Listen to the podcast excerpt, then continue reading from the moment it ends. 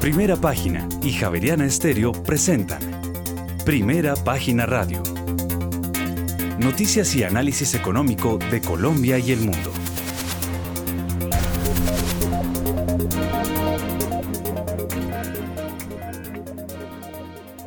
Muy buenos días, son las 6 de la mañana y 3 minutos. Les damos la bienvenida a una nueva emisión de Primera Página Radio. Hoy es jueves 19 eh, de enero del año 2023. Tendremos todas las noticias y el análisis económico de Bogotá, Colombia y el mundo hasta pasadas las 8 de la mañana.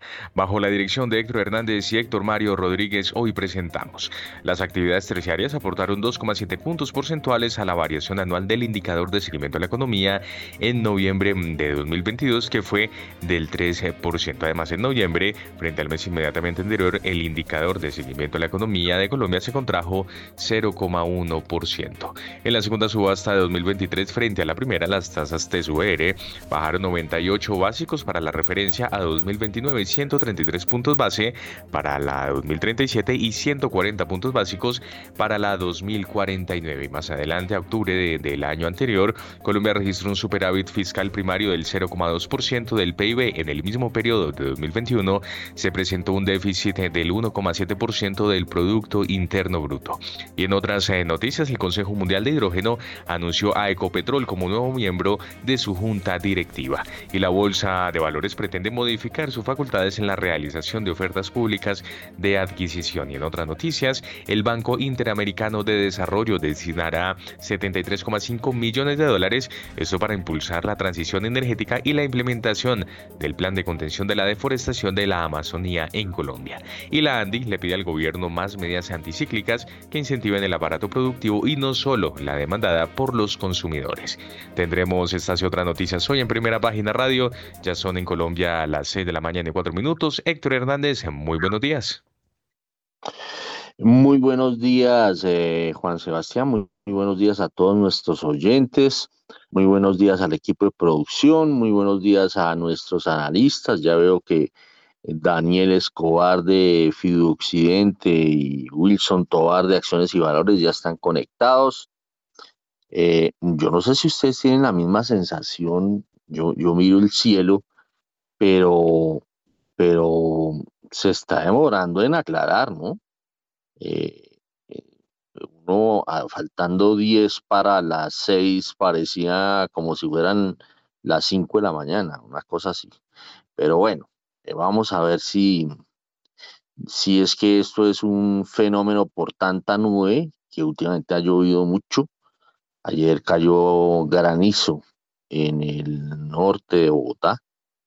Eh, o si se trata de, un, de una cosa que es eh, por esta época del año eh, amanece menos temprano.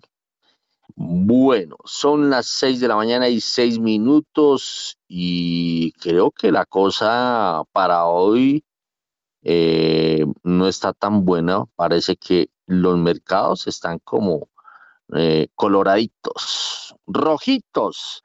A ver, ¿cuál es la noticia del día, Juan Sebastián? Muy, eh, Juan Sebastián, vámonos con la noticia internacional. Sí, señor, es que como usted lo señala, los mercados marchan en rojo con los inversores de nuevo ante el temor de que los bancos centrales no relajen su política y la curva de tipos de interés no vea su pico. Una encuesta de Reuters mostró que se espera que China mantenga sin cambio las tasas de interés de referencia por quinto mes en el mes de enero. El eh, miembro del Consejo de Gobierno del Banco Central Europeo y además el gobernador del Banco Central de Francia señaló que la resistencia de la economía europea frente a la crisis energética hace que aumentar los tipos de interés sea menos eh, complicado. En ese sentido, afirmó que la resistencia de la economía les brinda al Banco Central Europeo los medios para aumentar las tasas de manera pragmática y razonable y por lo tanto para vencer la inflación. Señaló además que los costos de endeudamiento deben continuar aumentando y que la lucha contra la inflación, que recientemente bajó de los dos dígitos, aún no ha terminado. Estas eh, declaraciones introducen una nueva variable en esta ecuación, la mayor resistencia de la esperada mostrada por por la economía de la eurozona puede llevar al Banco Central Europeo a ser incluso más agresivo en su proceso de alza de tipos de interés siempre y cuando la inflación subyacente no se modere. Los expertos creen que la Reserva Federal estadounidense mantiene la misma estrategia a pesar de la desaceleración de la economía. Ayer intervino James Bullard con un tono bastante hawkish, incidiendo en la idea de que no habrá recortes de tipos en 2023 y que el terminal rate debería estar en el rango del 5,25 y 5,50% para finales de este año. Solo falta que los bancos centrales den señales de que están cercanos a terminar con el proceso de alzas eh, de tipos, algo que por ahora está intentando evitar con continuos comentarios por parte de sus miembros en sentido contrario. Ayer varios miembros del Comité Federal de Mercado Abierto de la Fed insistieron en la necesidad de seguir subiendo los tipos oficiales. El sector de las criptomonedas sigue intentando mantener los niveles conseguidos tras el rally. El Bitcoin cotiza en los 20 en los 20 mil dólares y el Ethereum ya rosa los 1.500 dólares. Bueno, son las 6 de la mañana y 8 minutos. A esta hora nos vamos con Daniel Escobar de FIDU Occidente. Le damos los buenos días y Daniel, eh, bueno, la cosa todos los días eh, con lo mismo, pero diferente, ¿no? Ahora eh, empiezan a ver como de una manera con el vaso desocupado los mercados con relación al comportamiento de las tasas de interés que van a subir o que van a seguir subiendo y eso todo el mundo lo sabe, pero eh, hoy la cosa amanece o se comporta a lo largo de la jornada de manera diferente. A ver, eh, Daniel Escobar. Héctor, muy buenos días. Buenos días a la mesa de trabajo de Primera Página Radio, a los otros analistas invitados y como siempre, muy especialmente a todos sus oyentes y seguidores. Bueno, Héctor, recordemos que el 2022 terminamos con muchos miedos, pensando en que se puede venir un tema de la recesión, pero finalizando ese año se han tenido como dos, bueno, tres elementos que han generado un poquito como de optimismo. Y ese optimismo se ha traducido en valorizaciones importantes en los mercados de renta variable, menos hoy. Esos eventos son básicamente, el primero, una reapertura de China más rápido de anticipado, lo anunciaron un 6-7 de diciembre. Eh, cuando todos esperamos que por ahí en marzo de este año se empezara a hacer la reapertura, ellos lo hicieron de tajo. Y eso, si bien es cierto, afecta de corto plazo por el nivel de contagios, el miedo del contagio dentro de la población china. Una vez pase, se habla de pues que, van que están teniendo ellos de, de muertes y de contagios hacia el segundo trimestre de este año el mercado está descontando una aceleración en su crecimiento, una valorización adicional del mercado accionario chino, que es uno de los que mejor desempeño ha tenido. El segundo elemento, un tema del invierno que comenzó normal, ¿sí? Europa preparándose para esa falta de suministros de gas de Rusia, pero eh, en algunos días de estas últimas semanas con temperaturas que a veces pueden ser consideradas como de otoño o de primavera, no de invierno. Y eso pues ha moderado el consumo de gas y Europa ha dicho, no, no vamos a ir a recesión, tenemos todos los suministros suficientes para que nuestro aparato industrial siga operando, etcétera, etcétera. Y el tercer elemento, un descenso de la inflación más rápido del anticipado en Estados Unidos y en Europa, que pues motivó al mercado al escenario, entre comillas, como dicen, de risitos de oro, donde tenemos corrección de inflación sin afectar de manera importante el empleo. Entonces, estos elementos son como la receta de las últimas semanas donde hemos tenido valorización de las acciones, caída en las tasas de negociación de, los, de la deuda pública, valorización por ende de lo mismo, valorización de las otras monedas frente al dólar, menos el día de hoy. Y hoy que nos están diciendo, ah, es que tenemos miedo a la recesión. Ese miedo todavía no se ha eliminado.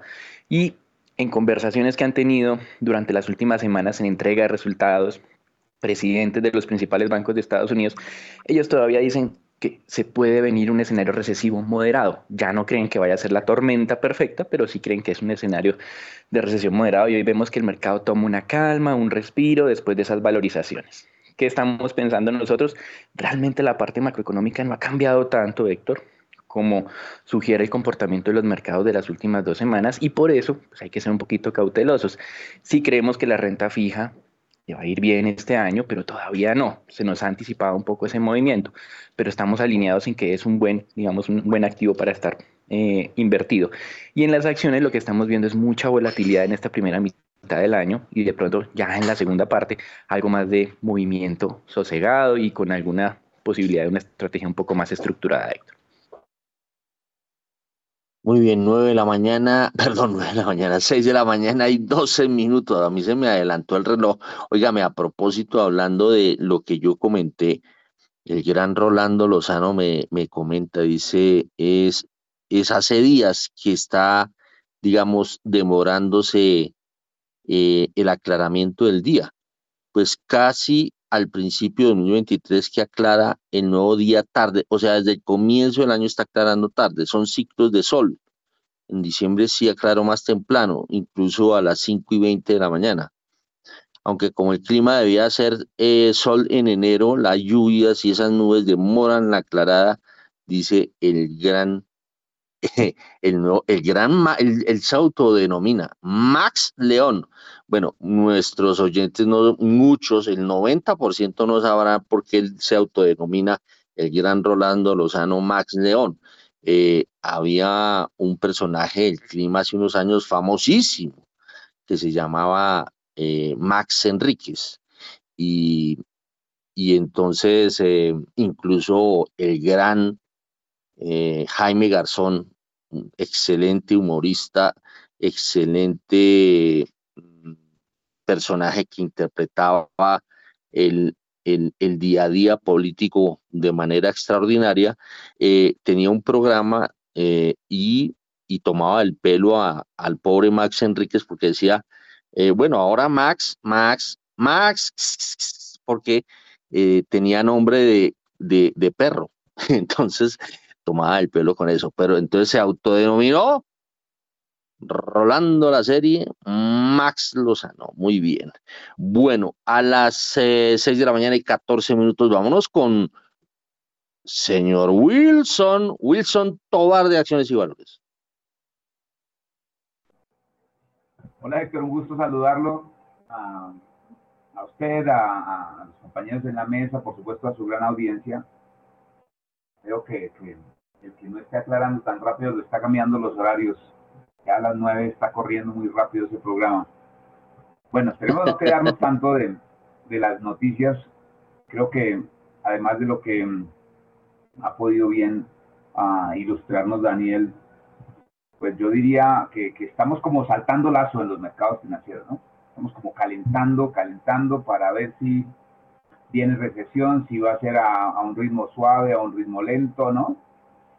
Quizás después de una euforia causada por tres meses consecutivos, ya van a ser cuatro o cinco en diferentes países, eh, de, bajos datos de inflación, que nos llevan al optimismo de decir, oiga, la, la, autoridad monetaria en muchas partes ya controló la inflación y lo que esperamos entonces es que las subidas a que faltan de tasas de interés no sean tan agresivas como las que hemos registrado en la segunda parte del 2022 y eventualmente así entonces podemos pasar de agache. Incluso algunos, eh, algunos economistas en muchos países esperan que se pueda esquivar la recesión. Bueno, y ese, eso ha, motivado pues eh, el espíritu de toma de riesgo de muchos inversionistas. Ah, por eso las subidas de, de, algunos activos en esta primera parte del mes. Em, incluso eh, con la esperanza de que las autoridades monetarias bajen la tasa de interés en el, quizás en el tercer, cuarto trimestre del año. Y, usted, como usted sabe, el mercado se anticipa muchísimo y claro, una bajada de tasa de interés traería un, un gran impulso para los precios de, los, de, muchos activos en los mercados de capitales. Pues bien, cuando, cuando el lenguaje no se articula entre el mercado y los hacedores de política, pues se generan estas volatilidades, ¿no? Parecía que un día vemos una cosa, al otro día vemos otra. Eh, y hoy básicamente lo que estamos viendo es esa intención de la Reserva Federal de que los mercados no sean tan optimistas. Básicamente es eso. Eh, cuando Bullard dice que, que, vamos a tener que subir la tasa y que no esperen bajadas de tasa de interés, realmente no está diciendo que no van a bajar la tasa. Lo que está diciendo es, oiga, no sean tan optimistas y no canten victoria tan rápido porque la inflación, sobre todo la inflación core en los Estados Unidos, todavía está arriba el 5% y eso es el doble de la meta de ese Banco Central. Ah, entonces están como jugando a, encontrar la narrativa, el tono de los mercados adecuado para que no se generen expectativas y grandes volatilidades que causan, por supuesto, daño, mucho daño a los portafolios, ¿no? Grandes volatilidades, subidas de precios hemos visto ah, en, diferentes activos. Dice el precio del petróleo, para no ir más lejos, pues estamos hablando de, de 74 dólares hace par de semanas, ya vimos esta semana 82 y hoy otra vez en 78. Entonces, esas volatilidades lo único que hacen es, eh, para los que no son inversionistas de largo aliento, pues obviamente causar mucho pánico, muchas volatilidades, eventualmente muchas pérdidas. Ahora, sin duda que, que los datos de ayer eh, causaron un poco de preocupación, ¿no? La caída de las ventas al por menor, la caída de la producción industrial en los Estados Unidos, pero sobre todo la decisión de Microsoft de unirse a una gran cantidad de empresas que están anunciando grandes eh, despidos de trabajadores, eh, pues aumenta la tristeza. Ayer vimos a Microsoft anunciar que va a despedir 10.000 trabajadores. Ya como usted sabe, hay grandes compañías que han anunciado como Amazon 17.000 o 18.000 y etcétera. Entonces, el número pues pareciera muy grande. La verdad son compañías muy grandes en toda parte del mundo. El número pues no es que estén diciendo que se van a ir la mitad del ritmo de trabajo, pero sin duda genera mucha preocupación, porque no es lo mismo estar trabajando con una baja inflación, así sea con un bajo ritmo de ventas, que estar desempleado, ¿no? Eh, eh, con, una expectativa de que la gente pueda perder todos sus activos. Ese es, creo, el resumen, desde mi perspectiva también, el sentimiento de los mercados con el que amanecemos hoy. Gracias, eh, Wilson Tobar. Son las 6 de la mañana y 18 minutos. Usted me iba como como poniendo en alerta cuando dijo que Microsoft se estaba uniendo a empresas que también estaban que estaban despidiendo personal. Eh, eh, se, entendió como si Microsoft las, las, estuviera recogiendo. No, Microsoft, y, no, y obviamente el sentido después ya lo entendí, Microsoft se está sumando o está teniendo un comportamiento parecido al de otras compañías con el tema de despidos y que eso pues obviamente eh, preocupa a los mercados. Bueno, pues eh, usted hablando de, de los datos de consumo en Estados Unidos, pues los datos de consumo están afectando hoy a las bolsas del mundo. Vámonos con ellas. Sí, señor, y antes una recomendación porque PEI, el Fondo de Inversión Inmobiliaria, inmobiliaria líder en el país, continúa profundizando en la estrategia de liquidez para sus títulos participativos. Conozca más sobre PEI en la página web www.pei.com.co 6 y 20. En primera página radio, las bolsas del mundo. Mixa las bolsas de Asia, pues los débiles datos de consumo de Estados Unidos avivaron las preocupaciones sobre la recesión.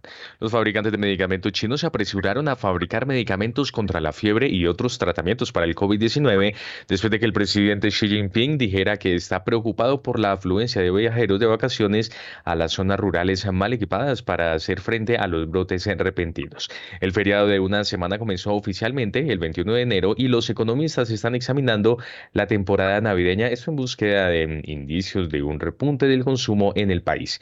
La bolsa de Tokio cerró con un descenso del 1,44%, el selectivo más amplio, el Topix, restó 1%. El índice de referencia de la bolsa de Shanghái ganó 0,49%. Por su parte, el parque de Shenzhen sumó 0,87% y el índice de referencia de la bolsa de Hong Kong, el Hang Seng, cerró con pérdida del 0,12%.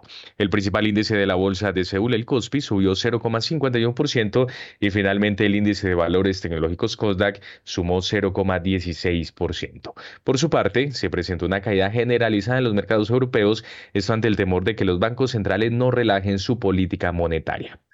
Wall Street se desplomó durante este miércoles después de que los datos mostraron que la producción manufacturera de Estados Unidos se desplomó el mes pasado y las ventas minoristas cayeron más en un año, mientras que los comentarios agresivos de los funcionarios de la Fed pesaron aún más en los mercados. El IBEX 35 de la Bolsa de Madrid retrocede 0,51%, el DAX alemán abrió con caídas del 0,44%, el CAC 40 de París se deja 0,45% y el FTSE de la Bolsa de Milán en cede 0,38%. También en la bolsa de Londres está en rojo, resta 0,42% y el Eurostox en 50 retrocede 0,52%.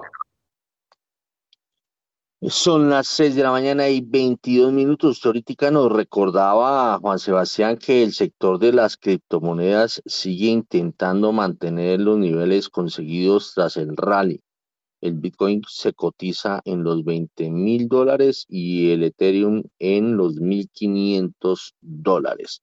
Hablando de este tema, no sé si usted lo tiene en el radar, sí, señor. pero hay un tema delicado en Estados Unidos con relación a una plataforma de criptos. Sí, señores, que fue arrestado en Estados Unidos un ruso residente en China, esto por lavar 700 millones de dólares a través de criptos en la plataforma Bitslato. El ruso Anatoly Lekhkomdinov fue arrestado en Miami. Los clientes de la empresa con sede en Hong Kong utilizaban el portal de el servicio al cliente para solicitar transacciones con Hydra, el mercado Darknet más grande del mundo con sede en Rusia, que ya está sancionado por Washington. Muy bien, 6 de la mañana y 23 minutos nos vamos con Juan Camilo Pardo de Corfi Colombiana para que nos ayude a mirar, nos ayude a mirar, ¿no? ¿Cómo es el comportamiento hoy de las bolsas en el mundo? Héctor, muy, muy buenos días, buenos días a toda la audiencia, pues, pues buenos días a la mesa de trabajo, a Daniel, a Héctor. Bueno, Héctor, pues eh, realmente lo que hoy está guiando el rumbo de los mercados ha sido una narrativa que viene cogiendo más y más fuerza desde hace varios meses, que es el rumbo que ha venido tomando la política monetaria. En un mundo post-COVID de presiones inflacionarias que sorprendieron tanto a los mercados como a los analistas e incluso a los bancos centrales al alza. Entonces hoy lo que tanto se preguntan los mercados es cuál será esa tasa terminal, principalmente por parte del banco central más grande del mundo, que es la Reserva Federal. Entonces, como lo dijo James Mueller el día de, ayer, eh, el Comité de la Reserva Federal, y según las últimas minutas, espera que esa tasa pivot o el máximo eh, llegue al 5,25% y permanezca estable por todo el año 2023. A diferencia de lo que piensa el mercado, que cuando uno se fija, eh, el mercado lo que está anticipando es que el pivot llegue al 5%, es un poco más optimista y empiecen los recortes a finales del, del año 2000, 2023, entonces aún no existe un consenso entre, lo que dice el comité y el mercado, quizás hay ciertas disidencias al respecto, el mercado piensa que la inflación puede bajar un poco más rápido eh, de lo que anticipa el comité de la Reserva Federal, que es más cauto, como naturalmente debería actuar un banco central. Y por su parte, los analistas, Goldman Sachs, JP Morgan, Bank of America, ellos no tienen una visión concluyente al respecto, es decir, no todos llegan al mismo punto, sino hay cierta dispersión en las opiniones. Se encuentran entre un rango de proyecciones eh, de tasa pivot entre el 5% y el 5,75%. Entonces, claramente esta disidencia y esta incertidumbre ha tenido un efecto significativo sobre los mercados de renta variable, eh, sobre los mercados de renta fija y sobre las divisas. Eh, debido, a que, pues claro, la tasa de interés es uno de los principales fundamentales que guían el precio, el valor, perdón, y por lo tanto el precio de estos activos.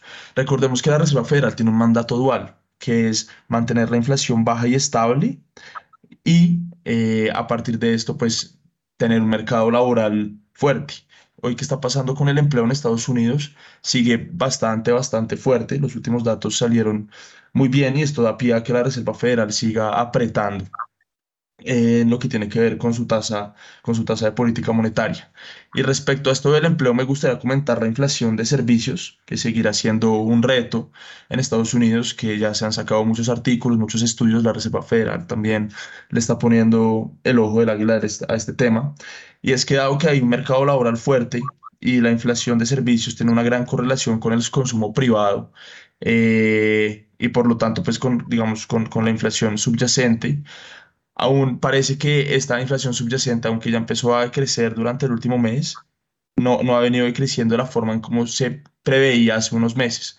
Entonces, este tema de la fortaleza del mercado laboral es clave, porque mientras sigan estos niveles máximos, eh, es posible que esa inflación se demore un poco más en llegar a, a, su nivel objetivo y por lo tanto la tasa de interés, eh, la Reserva Federal actúe de forma, digamos, más, más hawkish al respecto. Y esto, lo digo nuevamente, tendrá eh, pues una, un efecto importante sobre los mercados de renta variable, de renta fija y sobre los mercados de divisas a, nivel, a nivel internacional, Héctor, y por eso es que, seguimos viendo estos, estos comportamientos tan, tan volátiles. Son las 6 de la mañana y 27 minutos. Aquí estoy mirando el comportamiento del petróleo. Lo veo levemente por debajo del nivel en que se estaba moviendo hace un par de días. Y veo que la variación mensual sigue siendo bastante llamativa, casi del 5%, y la semanal casi del 0,6%. En el último año se ha descendido, ha descendido 3,5%. Vámonos con el análisis petrolero. Estoy, hablando del Brent, ¿no? vámonos con el análisis petrolero. Eh, eh, pero antes, ¿usted qué datos tiene, eh, Juan Sebastián? Pues el petróleo cae casi un dólar por los datos bajistas de Estados Unidos. Además, aumentan las existencias de crudo. Las ventas minoristas de diciembre en Estados Unidos cayeron más en un año, mientras que la producción manufacturera registró su mayor caída en casi dos años, ya que los mayores costos de endeudamiento afectaron las demandas de los bienes. Aún así, los funcionarios de la Reserva Federal dijeron que las tasas de interés debían aumentar más allá del 5%, incluso cuando la inflación muestra signos de haber alcanzado su punto máximo y la actividad económica se está desacelerando. En este momento, el petróleo de referencia Brent pierde 0,98%, llega a 84 dólares con 15 centavos el barril, mientras que el WTI desciende 1,23% y se cotiza sobre los 78 dólares con 50 centavos el barril.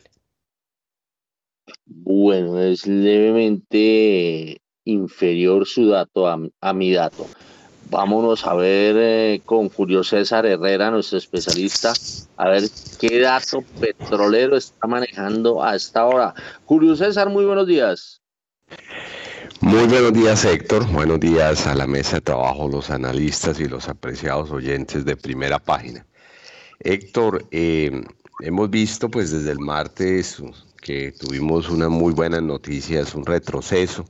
En este momento yo estoy mirando un Bren en 84 dólares con 17 centavos y un WTI en 78.50. Eh, ¿Por qué el retroceso y otra vez la recuperación? Y hay que ver el corto y el mediano plazo. La noticia de corto plazo, usted sabe que todos los miércoles hay reporte de inventarios. Como Juan Sebastián mencionó, hubo reportes de inventario anoche y pues eh, se reportó que hay 7.6 millones de barriles de incremento. Esto lo hizo el Instituto Americano de Petróleo, es el reporte semanal que se hace.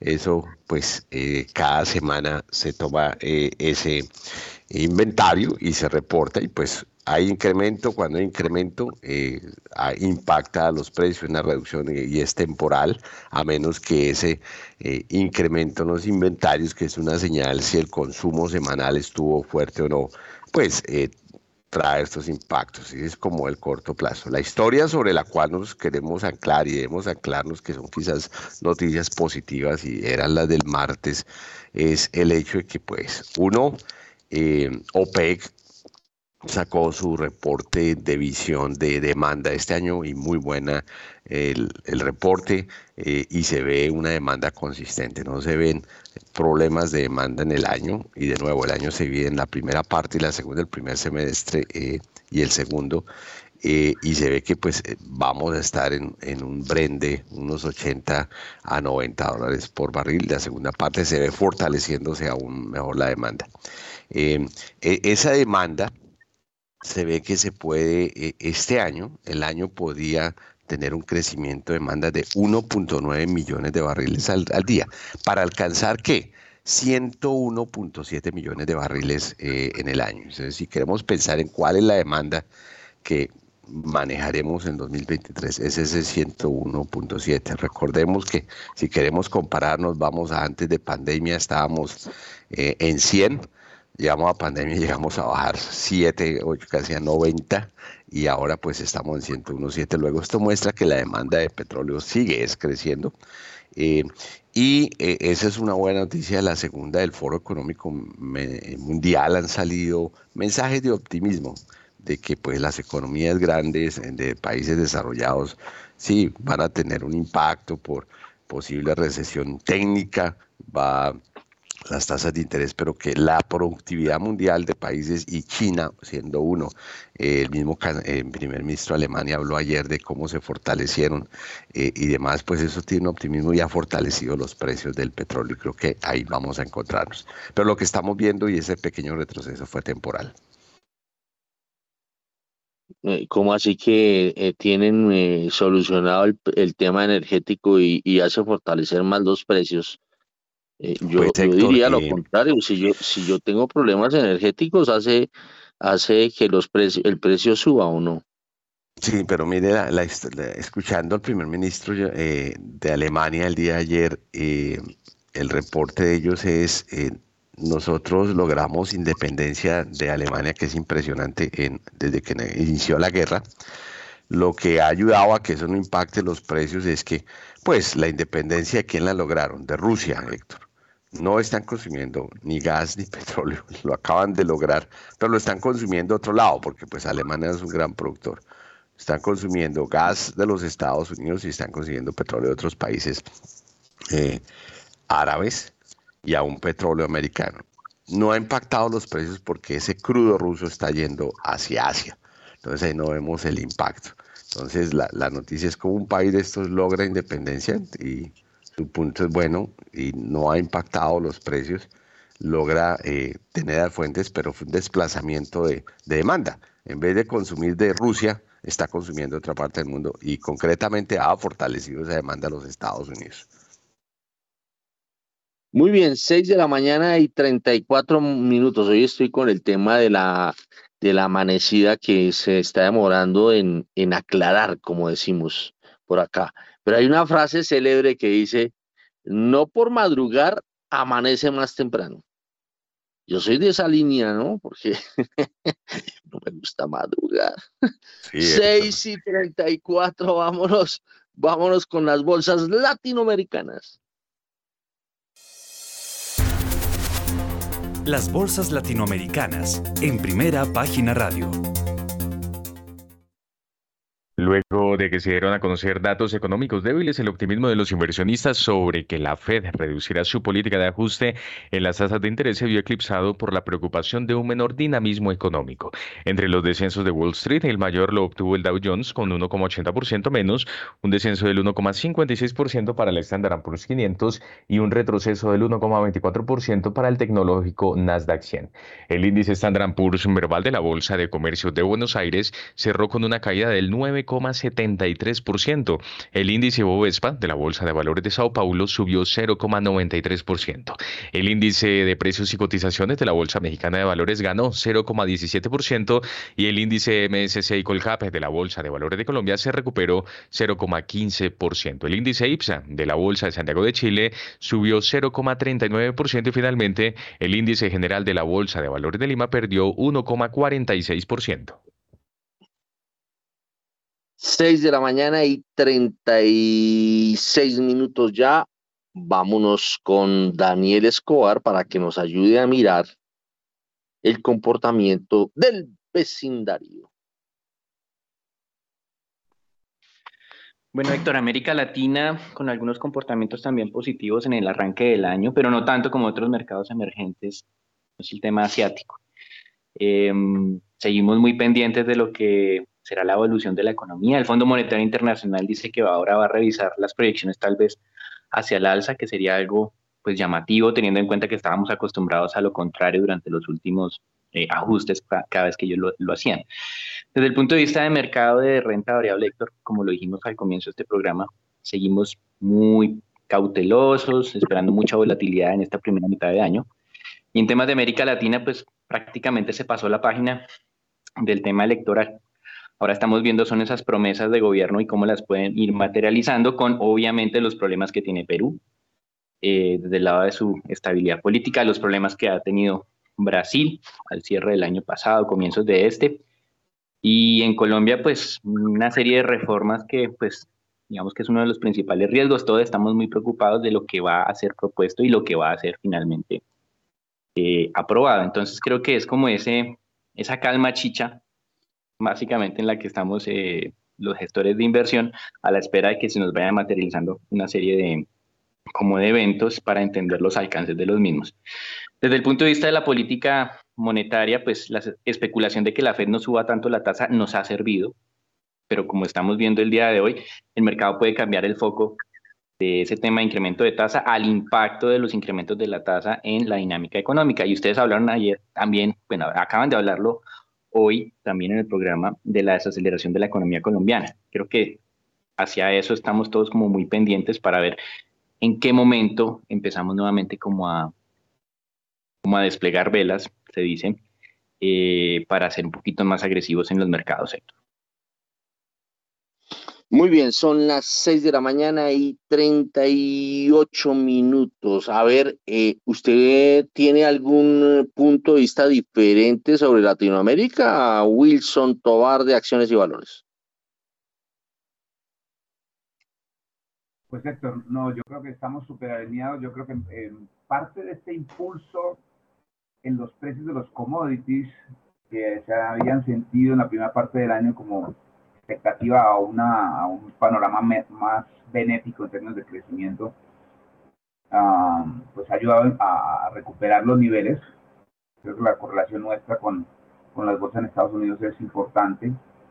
Eh, vamos, vamos a decir que hemos subido 100 puntos en el índice Colcap en general, 1200 a 1300, y, y nos hemos defendido bien para lo que ha hecho eh, para lo que han hecho otras bolsas en el mundo. Sin embargo, claro, estamos muy rezagados frente a algunos asiáticos, incluso frente a, a la bolsa en Brasil, después de los problemas políticos que ha enfrentado este cambio de, de turno en la presidencia. Y creo que el panorama eh, sigue siendo retador, especialmente el primer semestre, mientras se resuelve todo este, el, el final de, de, del impulso de la política contractiva desde el punto de vista política monetaria.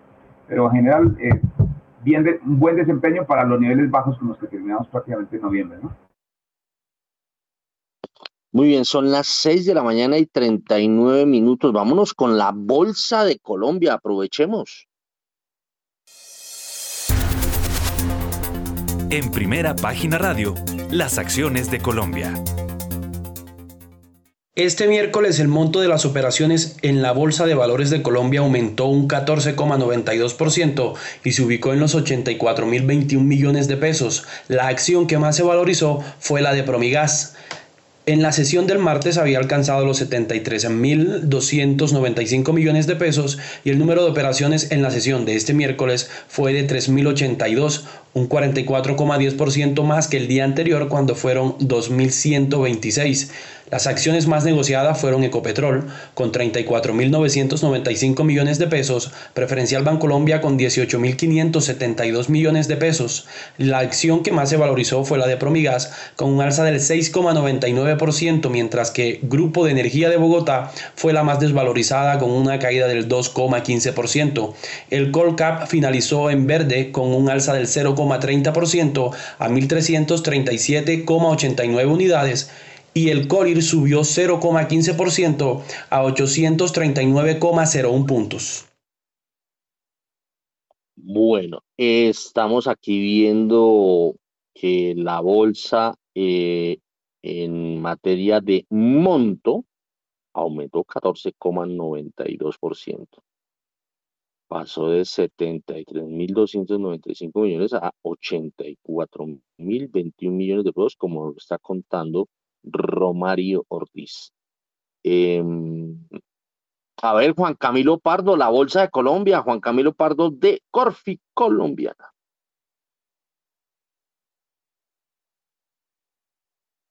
Bueno, Héctor, me gustaría iniciar diciendo que el precio de un activo es igual al flujo futuro de ingresos descontados con la tasa de interés real de la economía o tasa de descuento, todo eso traído a valor presente. Entonces, cuando hay una no, no, pero hábleme de eso despacio, porque usted, entonces, usted, sí, usted me, entonces, me, mete eso, esa fórmula, hermano, y eso, quedamos locos todos. A ver, despacio. Eso lo voy a explicar, con, con, eso lo voy a explicar. Con plastilina.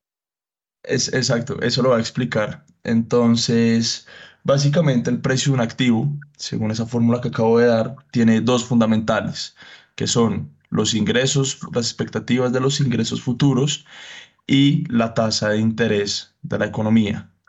Mientras que los ingresos tienen un efecto positivo sobre el precio de los activos, en teoría, la tasa, el aumento de la tasa de interés tiene un efecto contrario sobre el precio de los activos.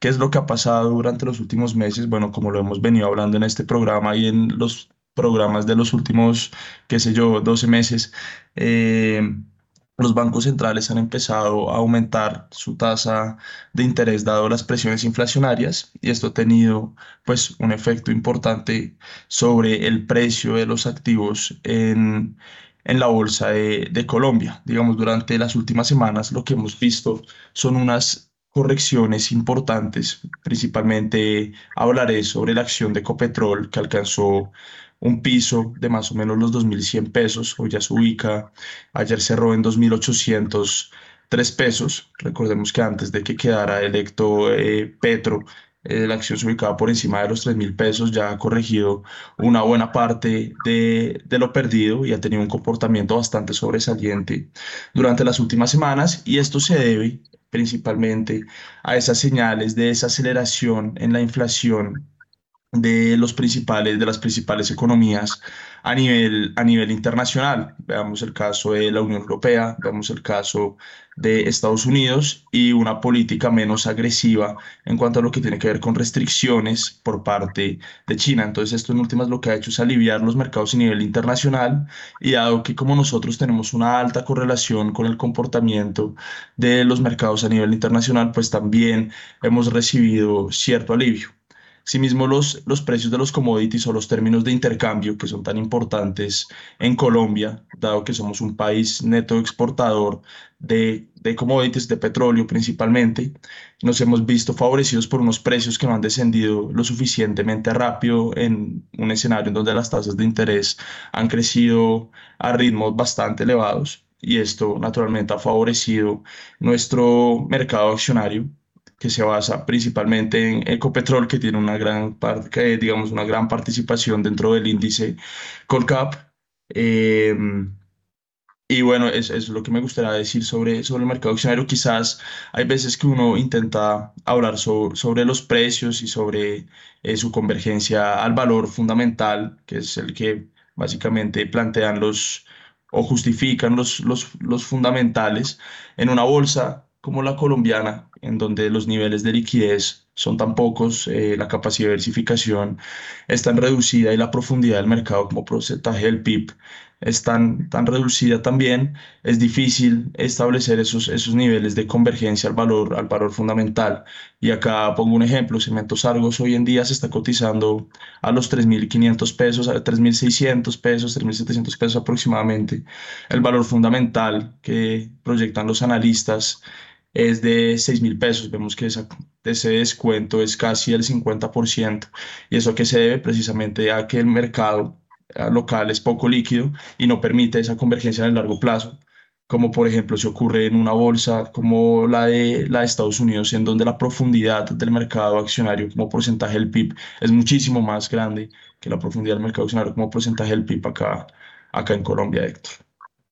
6 y 46. Óigame, Julio César levanta la mano, pero quiero, quiero saber sobre qué tema levanta la mano, porque como estamos en la Bolsa de Colombia, quiero saber si tiene que ver con eso y si es, si tiene que ver, perfecto. Si no, le aplazo la levantada de mano. A ver, eh, Julio César.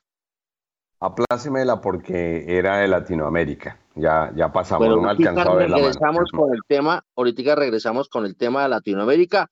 Eh, Juan Sebastián, ahí póngame ese asterisco para estar pendientes eh, de Julio César Herrera. Vamos con Wilson Tobar de Acciones y Valores, pero antes de ir con Wilson, hay una noticia hablando de la bolsa eh, de Juan Carlos Bernal. Vámonos con Juan Carlos.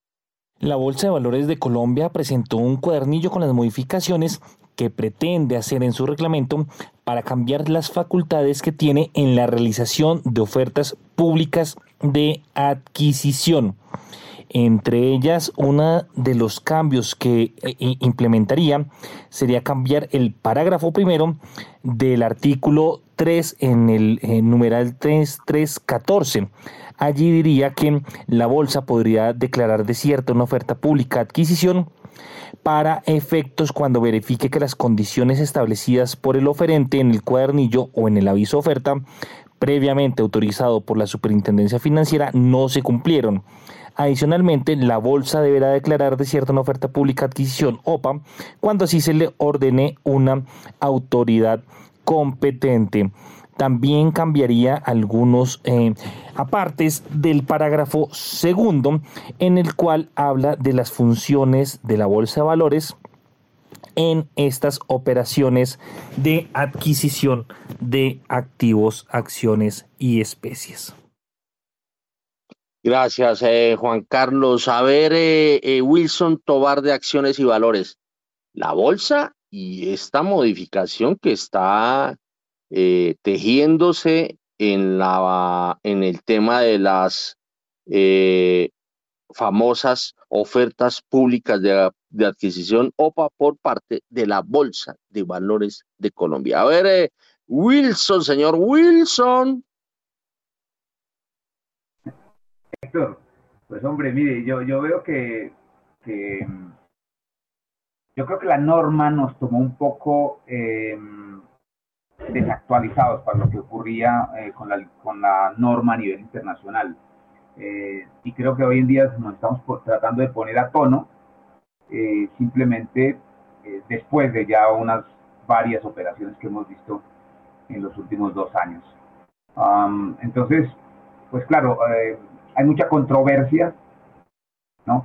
Incluso en algunos pronunciamientos, en algunos medios de comunicación por parte de algunas de las partes que han participado en algunas de esas sopas, se ha mencionado de pronto la intervención del gobierno y, favoreciendo a unos u otros en estas eh, operaciones.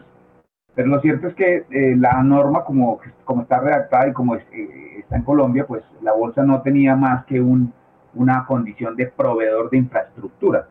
Es decir, en ese marco legislativo encargada únicamente de recibir y gestionar las garantías ¿no? que debe poner eh, quien hace la, la, oferta para, y proveer el sistema de información que le permita tomar las órdenes, ¿no?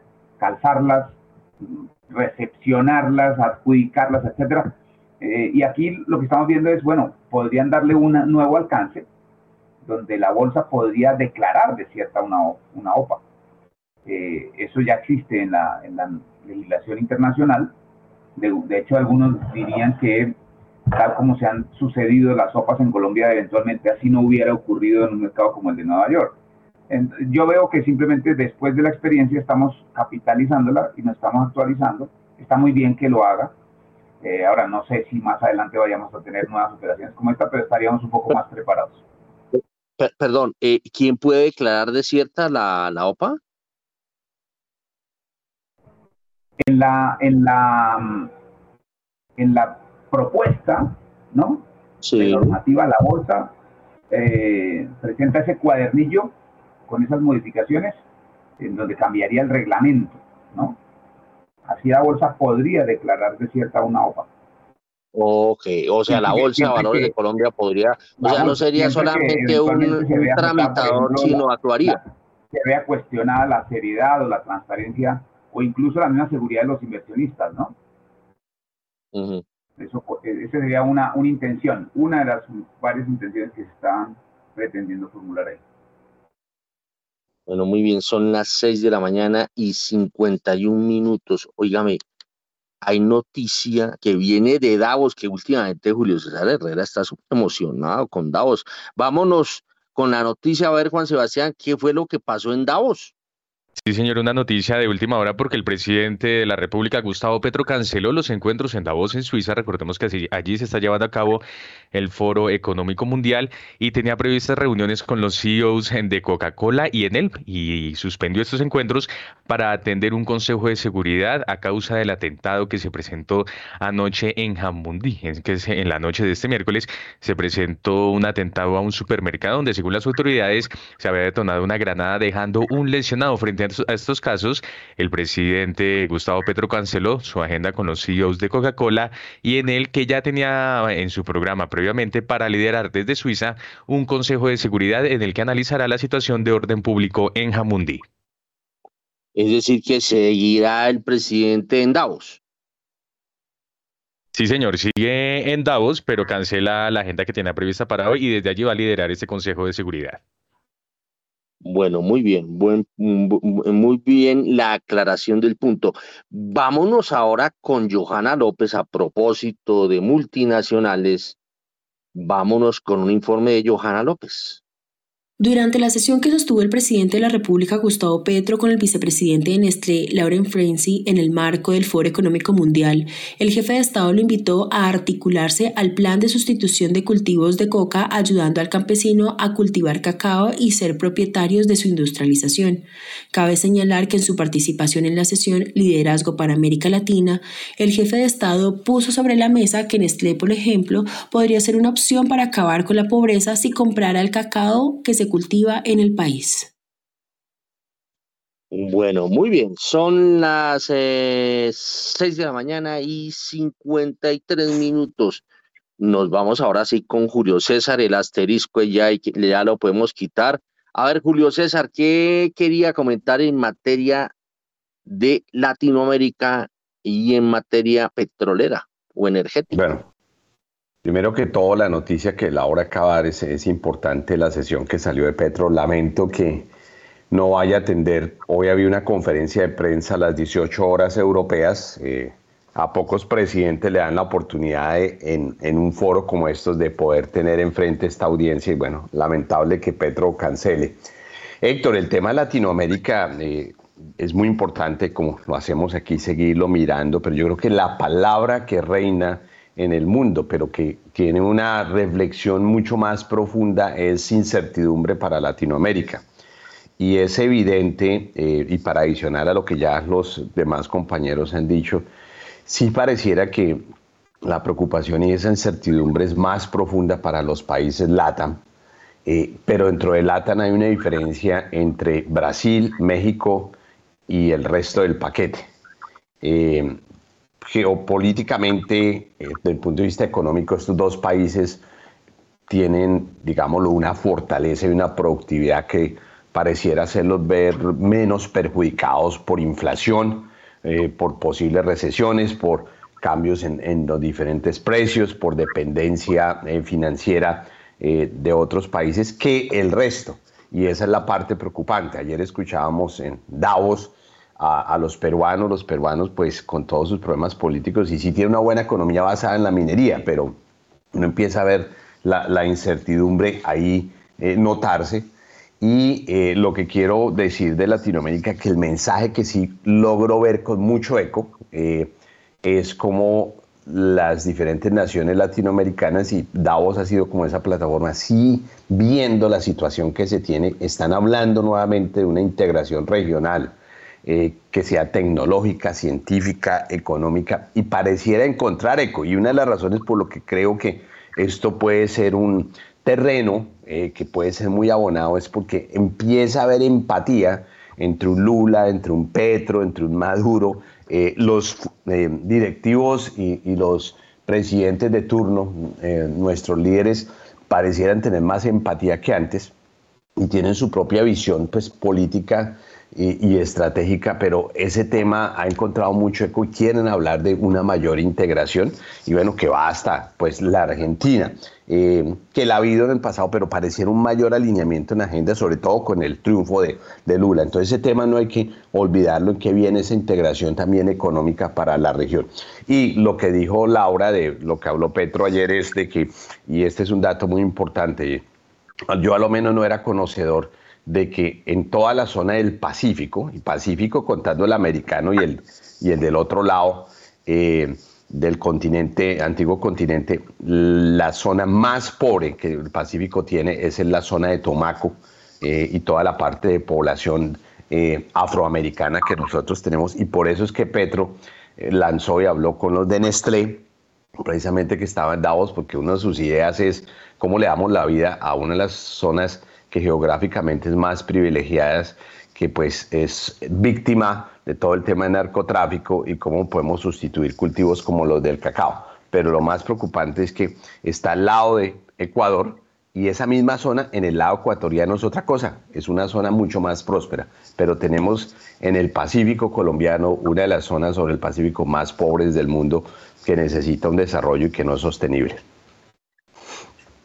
Se salvó de la chicharra.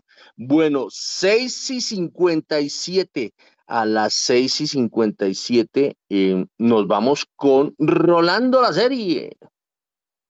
La compañía holandesa IMCD adquirió la productora colombiana de ingredientes activos para medicamentos Allianz Group International.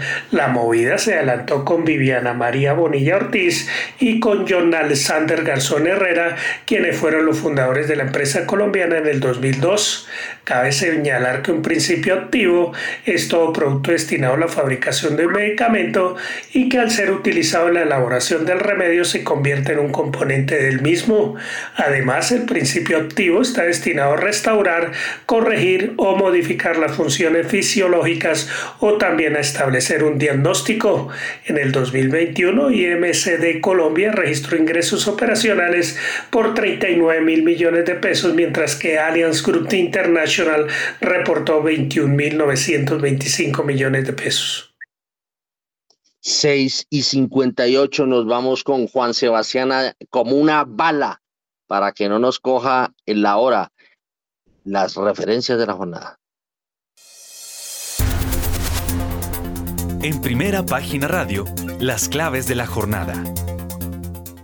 Y arrancamos en Europa porque muchos de los ojos estarán puestos hoy en la comparecencia de Christine Lagarde, que es la presidenta del Banco Central Europeo, en el foro de Davos en Suiza. También hablará Isabel Schnabel, quien es miembro del Banco Central. Más tarde se conocerán las actas de la más reciente reunión de política monetaria del Banco Central Europeo. En Estados Unidos, la Oficina de Censo informará cifras relacionadas con la construcción de viviendas nuevas correspondiente a diciembre de 2022. El Departamento de Trabajo publicará las solicitudes de subsidio por desempleo. Por desempleo Además, presentarán sus cifras Procter Gamble, Netflix, entre otras compañías. Y en México, el INEGI publicará los resultados de la encuesta nacional de seguridad pública.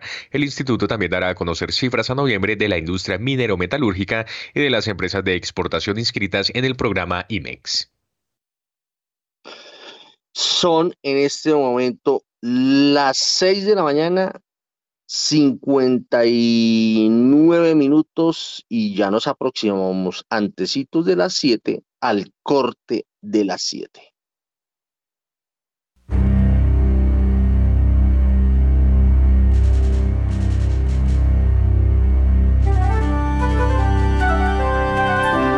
...91.9 Javeriana Estéreo, Bogotá. HJKZ 45 años. Sin fronteras.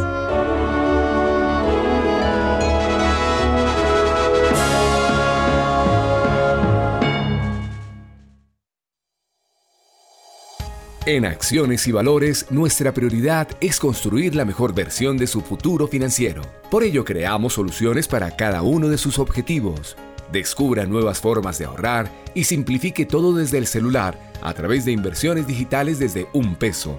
Genere rentabilidad y a la vez impacto positivo en el mundo con inversiones responsables.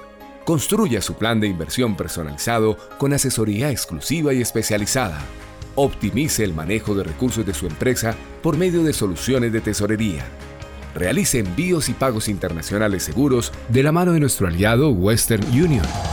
Es momento de crear metas juntos. Conozca la mejor forma de hacerlo. Contáctenos en www.axivalores.com o al WhatsApp 323-236-5222, vigilado y regulado por la Superintendencia Financiera de Colombia.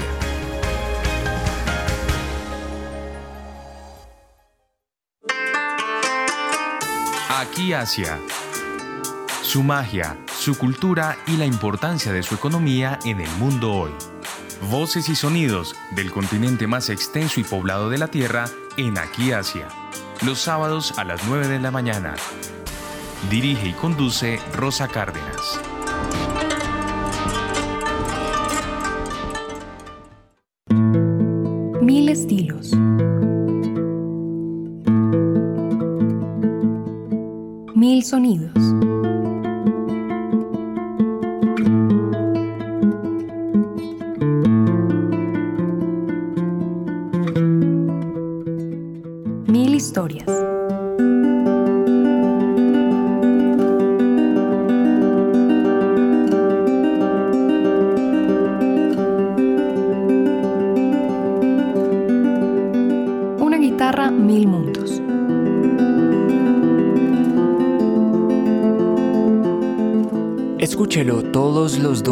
A las 10 de la mañana, con repetición los jueves a las 11 de la mañana.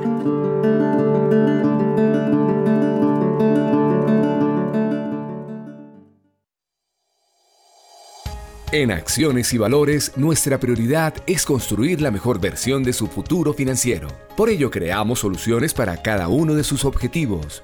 Descubra nuevas formas de ahorrar y simplifique todo desde el celular a través de inversiones digitales desde un peso. Genere rentabilidad y a la vez impacto positivo en el mundo con inversiones responsables. Construya su plan de inversión personalizado con asesoría exclusiva y especializada. Optimice el manejo de recursos de su empresa por medio de soluciones de tesorería.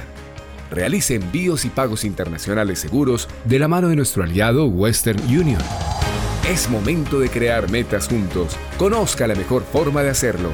Contáctenos en www.axivalores.com o al WhatsApp 323-236-5222, vigilado y regulado por la Superintendencia Financiera de Colombia.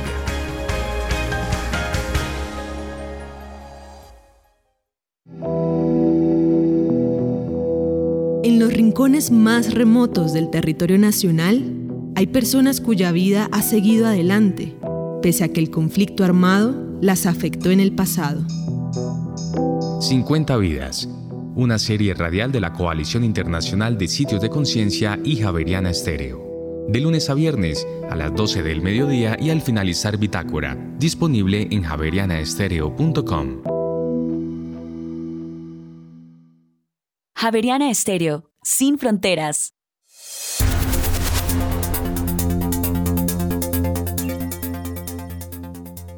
Ya son las 7 de la mañana y 4 minutos. Continuamos en primera página radio y para Bogotá y la Sabana se prevé cielo mayormente nublado y lluvias en horas de la tarde y también en horas de la noche. Bueno, estamos con el tema aún internacional. Eh, tengo dos, dos temas pendientes de, de por desarrollar. Uno tiene que ver con algunos commodities y otro tiene que ver con un tema que a mí no se me ha hecho tan loco. Eh, mucha gente dice que, que, que, a veces el presidente Gustavo Petro plantea temas mundiales locos. Yo no lo veo tan loco. Vámonos con la periodista. Uy, por lo menos en mi caso se está estrenando Leo Marían Gómez con, con el informe que tiene que ver con el presidente de la República presidente Petro reitera su propuesta de un canje de la deuda que tienen los países y los procesos productivos por acción climática. Durante su intervención en la sesión, liderando la carga a través de la nueva normalidad de la Tierra, el presidente de Colombia, Gustavo Petro, reiteró su propuesta de canjear la deuda de los países por procesos productivos por acción climática, asegurando que de esta manera se liberarán recursos presupuestales para acometer la adaptación y la mitigación. Asimismo, asegura que los tratados de la Organización Mundial del Comercio y los tratados del Fondo Monetario Internacional, comillas, se pudiera supeditar a los acuerdos del clima y no al revés. Por ejemplo, implicaría una reforma al sistema financiero mundial, cierro comillas. Muy bien. Aquí veo debutando a, a, a nuestra periodista Leo Marían Gómez. A ver, señor Wilson ¿Cómo es esto? O sea, a mí no se me hace tan loco. ¿Usted ve loco ese tema? Pues hombre, Héctor, eh, es difícil eh, tener solamente un, una visión sobre este tema tan importante, sabiendo y reconociendo que el mundo en general viene trabajando por décadas en el objetivo de mitigación del cambio climático, del impacto que ha tenido esta velocidad de industrialización en los últimos, qué sé yo, 100 años y en la amenaza que supone para la humanidad, ¿no? para, la, para el planeta entero, ni siquiera para, solamente para los seres humanos, para el planeta entero la viabilidad hacia adelante, eh, pues eh, es una propuesta que, que, tendría mucho asidero, siempre y cuando em, vea yo que, o diría yo más bien pensando como los aquellos agentes que tendrían que condonar o perdonar alguna parte de su deuda o de sus intereses, algunas gestiones obviamente de parte de los gobiernos que lo soliciten en esa línea, ¿no? Por supuesto que Colombia tendría mucho que aportar, algo tenemos que eh, participar en ese cuidado de la región amazónica, pero, pero es difícil pensar como, como aquellos eh, prestamistas que por años han fondeado a países convencidos de que le van a pagar una rentabilidad, esperan recuperar su capital y solamente lo vería, digamos, con algunas probabilidades, especialmente en los, en los organismos multilaterales, vamos a decir, el Fondo Monetario, el Banco Mundial, etcétera. Eh, organismos de ese tipo podrían considerarlo. Eh, veo que no, no hay una articulación. La propuesta ya se, ya se hizo, ya la hizo el presidente Gustavo Petro en Naciones Unidas hace un, hace un tiempo. Ustedes lo registraron. No fue mucho el eco que tuvo en su momento, fue más bien un, trámite, un discurso de trámite pero cada vez toma más eh, relevancia. Eh, siempre que, podamos convocar, vamos a decir en este caso, la tarea, por ejemplo, desde Brasil, por el cuidado de la Amazonía, es tan importante que si unimos ahora lo que decía Julio César, eh, y, estas voluntades políticas se acercan, eventualmente la, de presentarse una propuesta un poco más estructurada, yo creo que no, no sería tan loco y podría tener alguna cabida más adelante.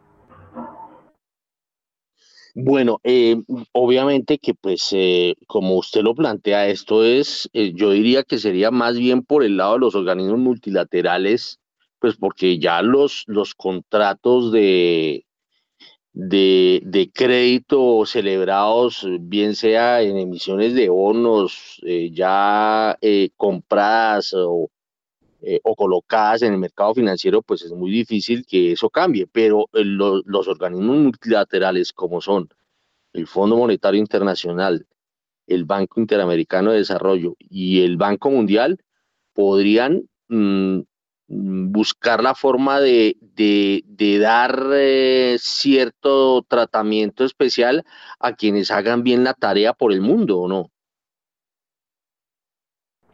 Sin duda, Héctor, hay muchas variables que deberían ser evaluadas en ese contexto. Fíjese, por ejemplo, que mm, si se tratara de, ayudar desde los organismos multilaterales, se trataría justamente de quién puede hacer más por proteger el medio ambiente, quién puede tener más proyectos que eventualmente reduzcan la huella de carbono en el mundo, em, y quién contamina más, ¿no? No solamente quién contamina, sino también quién ayuda.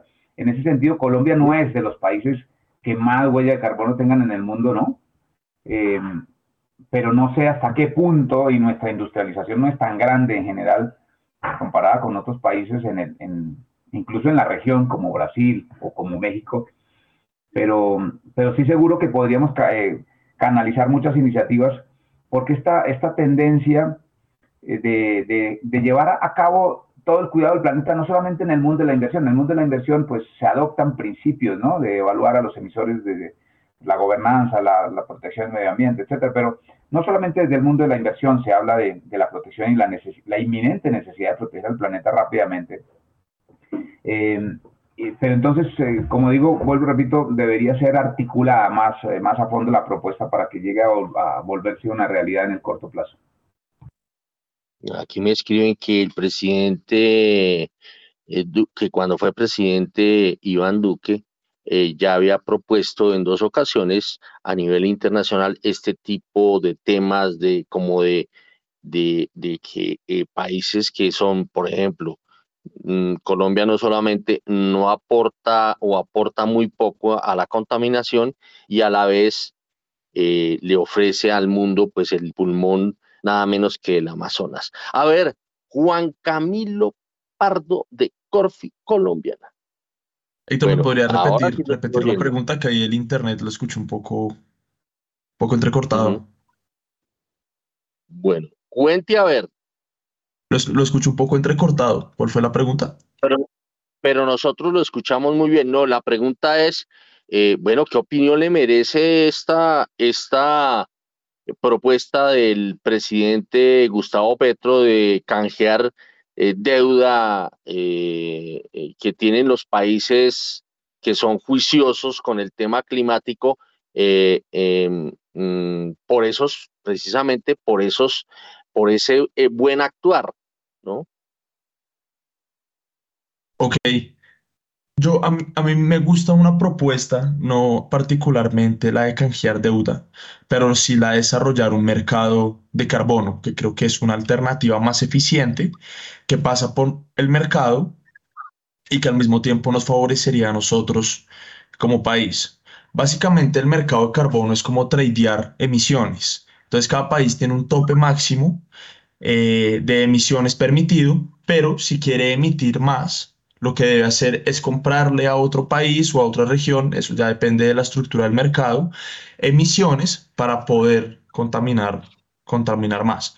Colombia, dado que tiene una de las matrices de generación eléctricas pues, más limpias del mundo eh, y no, digamos, y emite el 0,5% de las emisiones a nivel global, y dado que tenemos parte del gran pulmón de todo el planeta, que es la Amazonía, nos veríamos favorecidos por la existencia de un mercado global de carbono. Esta es una propuesta que varios pensadores, principalmente economistas, han venido planteando durante los últimos años, pero que a la hora de realizar esos esfuerzos de ejecución, digamos, se han quedado cortos, se han quedado cortos los, los gobiernos y los entes pues, mundiales.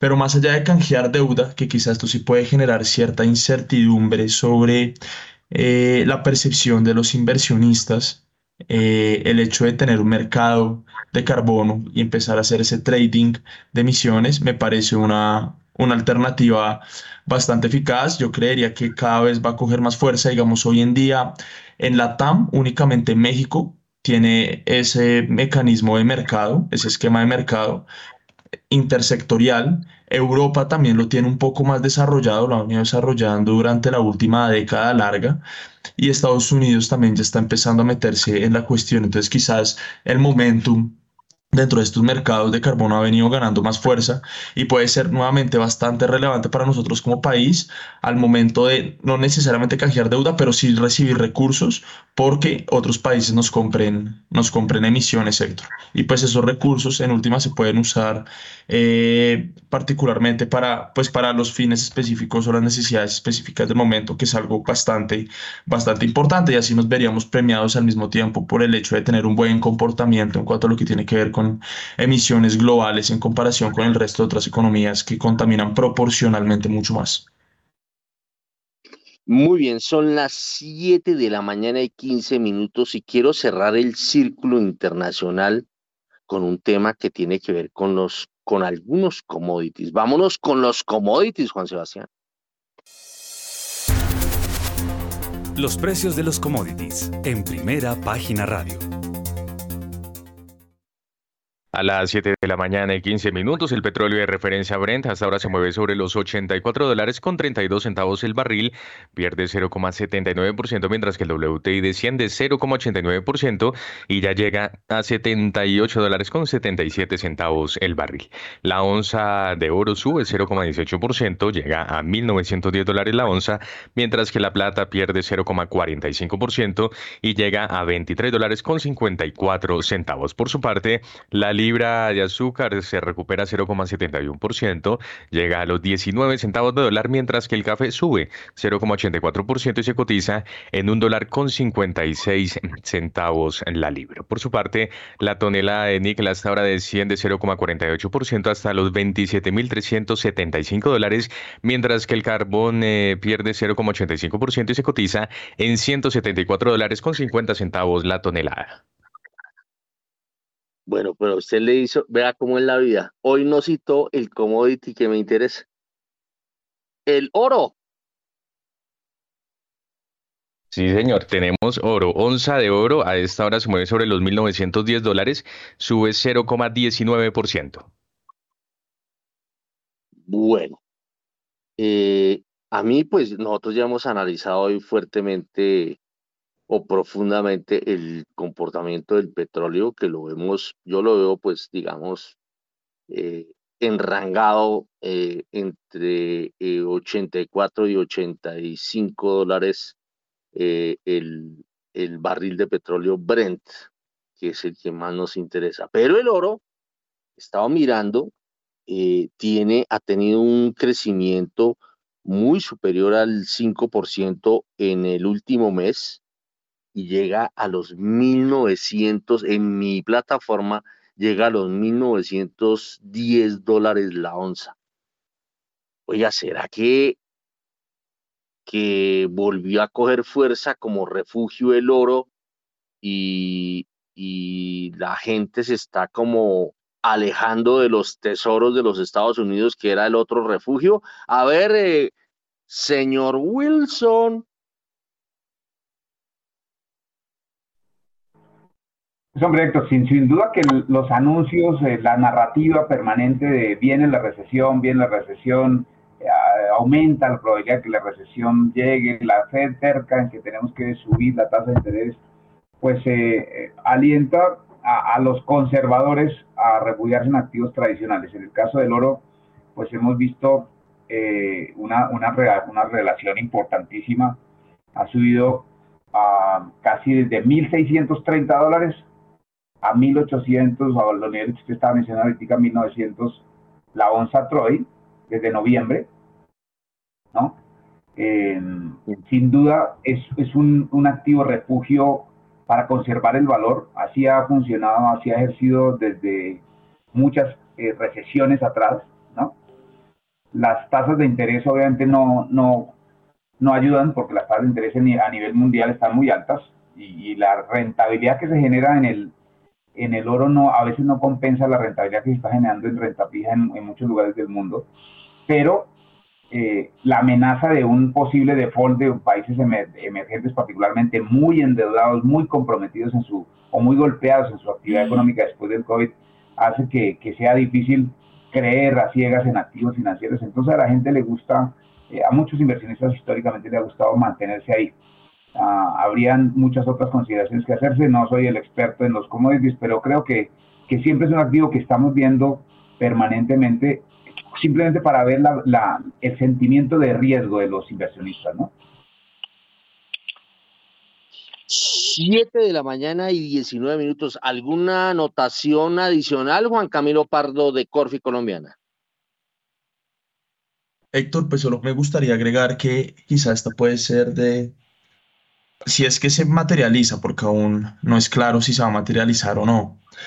Y es que quizás esta es la recesión más anticipada que ha habido en toda la historia, no solamente según los mercados, sino también según los analistas. Entonces eso lo que ha hecho es predisponer a los inversionistas a refugiarse en el oro debido a la recesión tan anunciada que aún no se ha producido, pero que las expectativas apuntan a que se viene. Muy bien, son las 7 eh, de la mañana y 20 minutos. Aquí yo veo mm, una noticia de Juan Munevar eh, y que tiene que ver con eh, el tema de la reforma laboral. vámonos con Juan Munevar y el Ministerio de Trabajo. El Ministerio del Trabajo consolidará las propuestas normativas de la reforma laboral antes del 3 de febrero y la tramitará el 16 de marzo en el Congreso. Como ya lo ha dicho primera página, las propuestas centrales de la reforma laboral del gobierno Petro son, entre otras cosas, la formalización de 5 millones de trabajadores, reglamentación del teletrabajo y flexibilidad de la jornada. Teniendo en cuenta esto, la cartera laboral llevará a cabo hasta el próximo 3 de febrero 33 reuniones con las subcomisiones departamentales con los gremios, sindicatos y entidades del gobierno para consolidar las propuestas normativas de la reforma.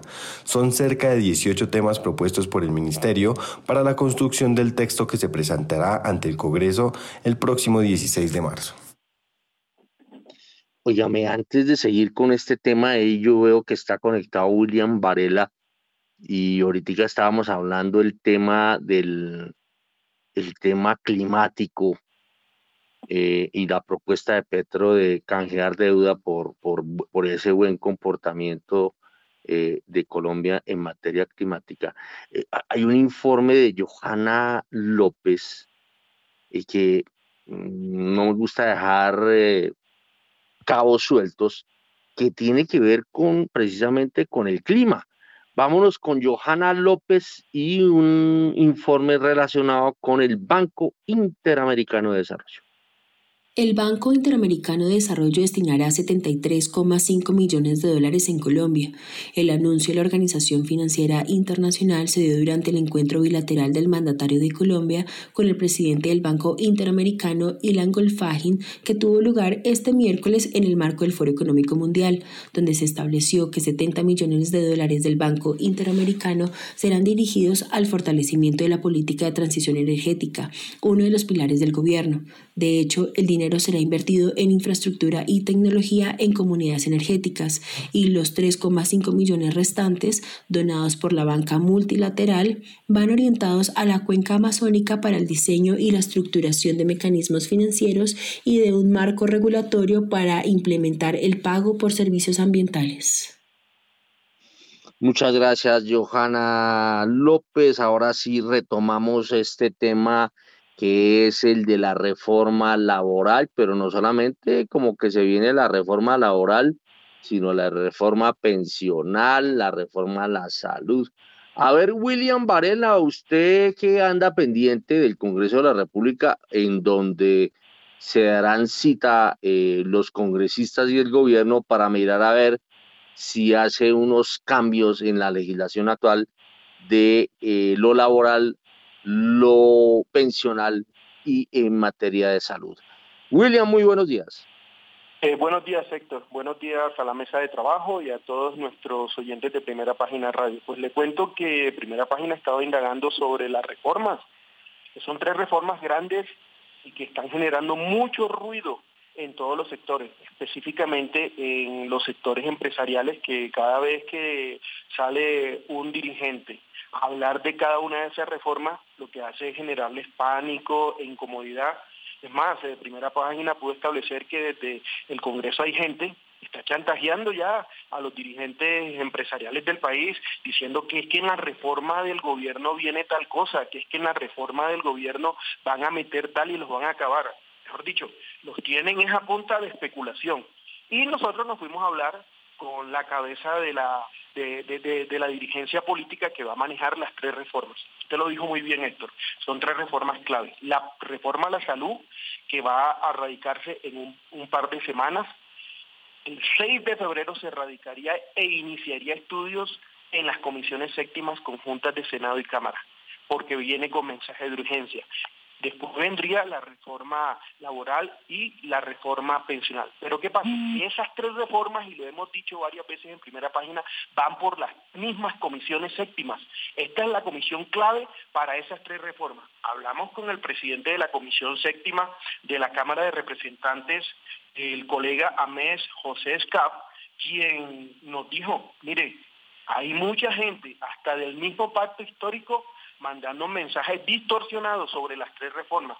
Es más, en las últimas horas, como usted acaba de escuchar a nuestro compañero Juan Pablo, se hizo un humo nacional que ya tenemos los 18 puntos de la reforma. Son 18 temas, pero eso todavía son 18 temas que no los ha escrito Gustavo Petro y su equipo de gobierno para esta reforma laboral. La reforma a la salud lo mismo, todo el mundo está hablando y hay humo. Escuchemos al presidente de la Comisión Séptima de la Cámara, quien va a ser una de las cabezas que va a liderar la aprobación de este proyecto como él lo dice, entre el 6 de junio y el 20, perdón, entre el 6 de febrero y el 20 de julio con L, con J, julio. Escuchémoslo, a está dando precisiones sobre estas reformas. Sí, cronograma o qué tienen planeado con el tema de los proyectos gruesos que se vienen para la Comisión Séptima. Bueno, en la Comisión Séptima, tanto de Senado como de Cámara, tenemos las responsabilidades en este periodo de sacar adelante las reformas de la salud, la reforma laboral, la reforma pensional, eh, claramente reformas eh, sustanciales e importantes para, para el país. Estamos a la espera de que los documentos como tal ya salgan de, de mano del, del, Ministerio y su equipo técnico, de la revisión de nuestro señor presidente. Eh, no estamos trabajando aquí con base en especulaciones, se habla, se dicen cualquier cantidad de cosas, pero no, aquí está el documento bajo reserva, cuando ya tengamos conocimiento del documento, pues saldrá a, los medios el articulado de las reformas y con base en eso empezaremos a trabajar. Eh, yo quiero invitar a todo el mundo, a los sectores, a la comunidad, a todos los involucrados en, en, estas tres reformas, que somos realmente todos los colombianos, que atemperen un poquito el pensamiento, que nivelen la efervescencia, porque esto es realmente técnico. Debe ser un proceso 7 de la mañana y 27 minutos y seguimos avanzando eh, en, acá en nuestro cronograma de primera página y yo creo que ya es hora de irnos con los dos pegaditos. ¿Cómo andan las tasas de interés? En primera página radio. La tasa interbancaria para hoy es de 11,91%, bajo 3 puntos básicos frente a la tasa vigente del miércoles. Los tres convencimientos en julio de 2024 bajaron 6 puntos básicos a 11,82%. Entre tanto, los tres convencimientos en noviembre de 2025 subieron 8 puntos básicos a 12,18%. Los tres convencimientos en junio de 2032 subieron 7 puntos básicos a 12,40%. Los tres convencimientos en octubre de 2034 subieron 10 puntos básicos a 12,50% y los tres convencimientos en octubre de 2050 subieron 18 puntos básicos a 12,38%. La VR para hoy es de 326,1261 unidades y la DTF esta semana es de 13,60%. En primera página radio, el informe de las monedas. La tasa representativa del mercado para hoy jueves 19 de enero es de 4.702 pesos con 67 centavos, un aumento de 0,25%, 11 pesos con 58 centavos en comparación a la cotización del miércoles. El dólar en el spot tuvo una reducción de 0,71%, 33 pesos con 60 centavos hasta los 4.694 pesos con 40 centavos. Entre tanto, el Next Day tuvo un aumento de 0,06% frente al cierre en el spot alcanzando los 4.697 pesos. Con este comportamiento, la revaluación año corrido llegó a 2,24%, está bajando 0,24 puntos porcentuales y la devaluación en los últimos 12 meses llegó a 16,59%, bajando 0,87 puntos porcentuales. Muchas gracias a Nicolás Espinosa por sus dos informes. Son las 7 de la mañana y 29 minutos. A ver, señor Wilson, eh, la renta fija y vemos que creo que en el corto plazo las tasas eh, cayeron, pero en el mediano y largo plazo eh, aumentaron las tasas. Eso significa que en el corto plazo los papeles se fortalecen y en el largo plazo se deteriora su valor. A ver, ¿cómo está viendo eso? pero parece que en lo corrido del año la caída es grande de tasas, es decir, la valorización es grande de los test, si es así o estoy yo descuadrado. Sin duda, Héctor, estamos, eh, estamos valorando bien la situación. Creo que en el último mes se ha dado una gran valorización en la curva, un gran apetito de los inversionistas, ¿no? Ese, ese, esa especie de optimismo del que hablábamos derivado de la, del éxito en las lecturas de inflación en los últimos meses, Ah, en los Estados Unidos particularmente, también se ha dado en Europa, en menor medida también en, Inglaterra, pero, pero ha beneficiado, y, ese, esa especie de calma, ¿no? mientras se van muchos operadores del mercado, vuelven del periodo de vacaciones, la temporada navideña, eh, habrían eh, permitido una compra eh, importante de los inversionistas, no solamente locales, también internacionales. Usted habría que pensar lo siguiente, Héctor si, si la tasa de interés de referencia de la Reserva Federal está cerca de llegar al 5%, ¿no? Del primer trimestre, quizás eh, vamos a estirar eso hasta mayo, y algunos están pensando que, que, van a bajar las tasas de interés en el cuarto trimestre, el tercer o cuarto trimestre de este año. Entonces el mercado se puede anticipar. Seguro que con miedo de recesión, muchos inversionistas grandes en el mundo dirán, oye, yo tengo que cuidar la plática de mis inversionistas, voy a ponerme en bonos soberanos de países desarrollados, que no me den susto, que no me den riesgo de default o de cesación de pagos. el 90% lo pongo ahí y el otro 10% voy a ponerme en el mundo a tratar de buscar rentabilidad, eh, buscando aquellos países que menos susto me den, ¿no? ¿Cuáles países serían? Pues aquellos países que tengan tasas de interés nominalmente altas eh, y que no tengan una calificación de riesgo tan, tan dudosa. En ese sentido, creo que Colombia ha ofrecido y viene ofreciendo, aún con los niveles actuales de tasa de interés, niveles muy, muy atractivos para inversionistas en el mundo Estamos hablando de fondos de pensiones en Japón, en Europa, en Estados Unidos, que como digo, van a tener el gran porcentaje de sus recursos salvaguardados en activos soberanos, pero, eh, pero, pero es difícil jugarle al momento. ¿En qué momento entrar a comprar definitivamente las tasas de interés de Colombia?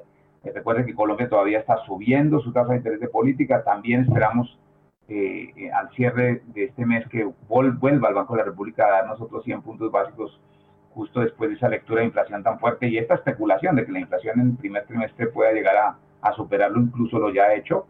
Eh, y luego también seguramente, como usted lo ha visto en las encuestas del Banco de la República, los agentes esperan que en el año, al cierre del año, en el Banco de la República también baje la tasa de interés. Entonces usted tendría un cóctel más que beneficioso, especialmente para los inversionistas extranjeros, por allá en el 2009, 2011, alguien lo llamó el trade del siglo, tasas de interés altas y una tasa de cambio elevada, eh, que le supondría ventajas y posibilidades de rentabilidad importantes a los inversionistas en el mediano plazo, ni siquiera en el largo plazo. Muy bien, 7 de la mañana y 33 minutos. Vámonos con Diego Rodríguez, quien eh, nos dice cómo va a marchar el dólar durante la jornada de hoy. Muy buenos días, Héctor. Para hoy estamos esperando que el dólar en Colombia cotice al alza en un rango estimado entre los 4.700 pesos y 4.785, un rango amplio debido a la gran volatilidad que hemos vivido en las últimas jornadas. Los datos de manufactura y de ventas al por menor en los Estados Unidos que salieron mucho más malos de lo que el mercado estaba esperando, pues generaron algo de presión nuevamente y de ruido con relación a la posible desaceleración económica eh, mundial, lo cual pues está afectando el precio del petróleo y el precio de las monedas, especialmente las latinoamericanas, donde vemos que el precio del dólar en México eh, pues está teniendo una devaluación interesante y el precio del real brasilero también lo está siguiendo para el arranque de la jornada. En este sentido, y viendo que el dólar peso no logró mínimos eh, el día de ayer y se consolidó una zona de soporte por los lados de 4.640 pesos, pues estamos esperando que haya algo de toma de utilidades y una corrección en el rango que estamos estimando para hoy. Muy bien, son las 7 de la mañana y 34 minutos. Mm, hay un dato que tiene Daniel Támara y que tiene que ver con, con las subastas, con la segunda subasta de este año, eh, subasta de TES UERES. Mm, vámonos con Daniel Tamara a ver qué nos dice. En la segunda subasta de 2023 frente a la primera, las tasas de TSVR bajaron 98 básicos para la referencia 2029, 133 puntos base para la 2037 y 140 básicos para la 2049. Hace 15 días los tipos de los bonos a 2029 se ubicaron en 5,63%, los de la referencia a 2037 en 6,33% y los de los papeles a 2049 en 6,29%. Este miércoles eh, los porcentajes se ubicaron en, en este caso en 4,65%, 5% y 4,89% respectivamente. Hay que tener en cuenta que en la última colocación de TCNVR de 2022 las tasas se ubicaron en 5,10 19%, 5,92% y 5,91% en ese mismo orden. En enero del año pasado, cabe recordar, las tasas estaban en 3,47% para los títulos a 2029 y en 4,04% y 4,14% para las otras dos referencias respectivamente.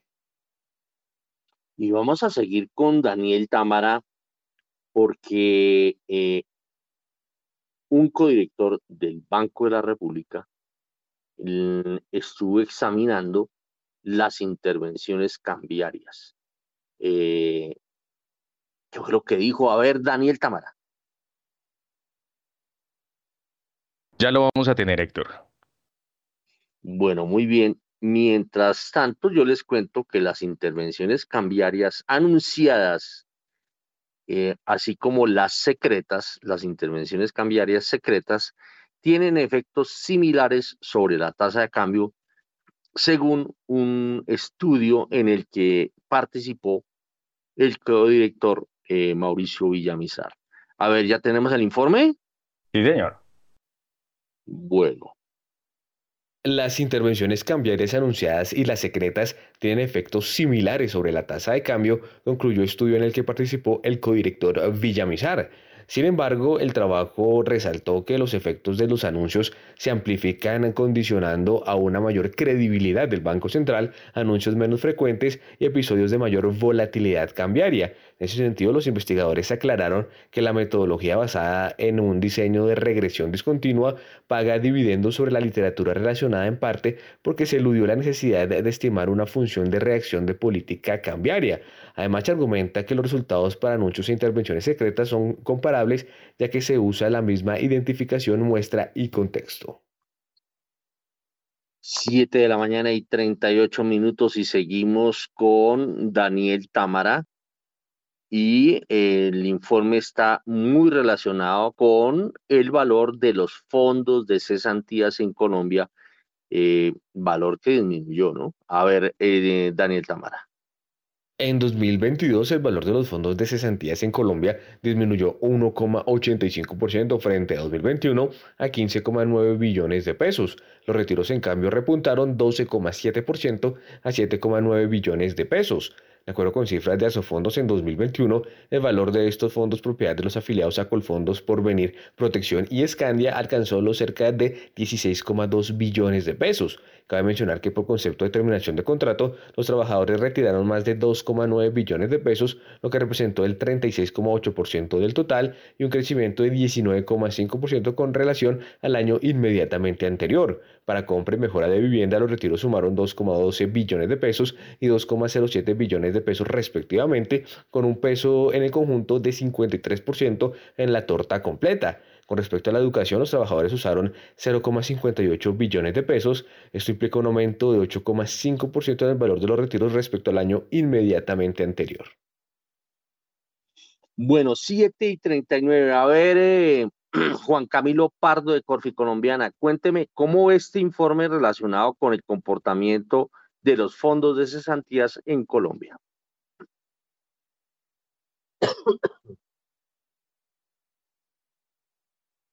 Juan Camilo.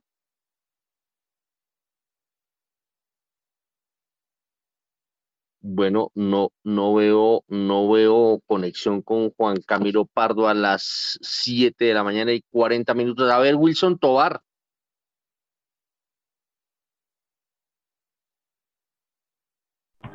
Hola Héctor, parece que la tecnología nos está jugando una mala pasada hoy. Así es. Bueno, creo que, la dinámica viene eh, interesante. Recordemos que el mercado colombiano ha venido recuperando nivel, eh, empleos perdidos durante la pandemia, los niveles, las lecturas de, por lo menos de empleo formal, han estado muy interesantes, por lo menos hasta el mes de noviembre.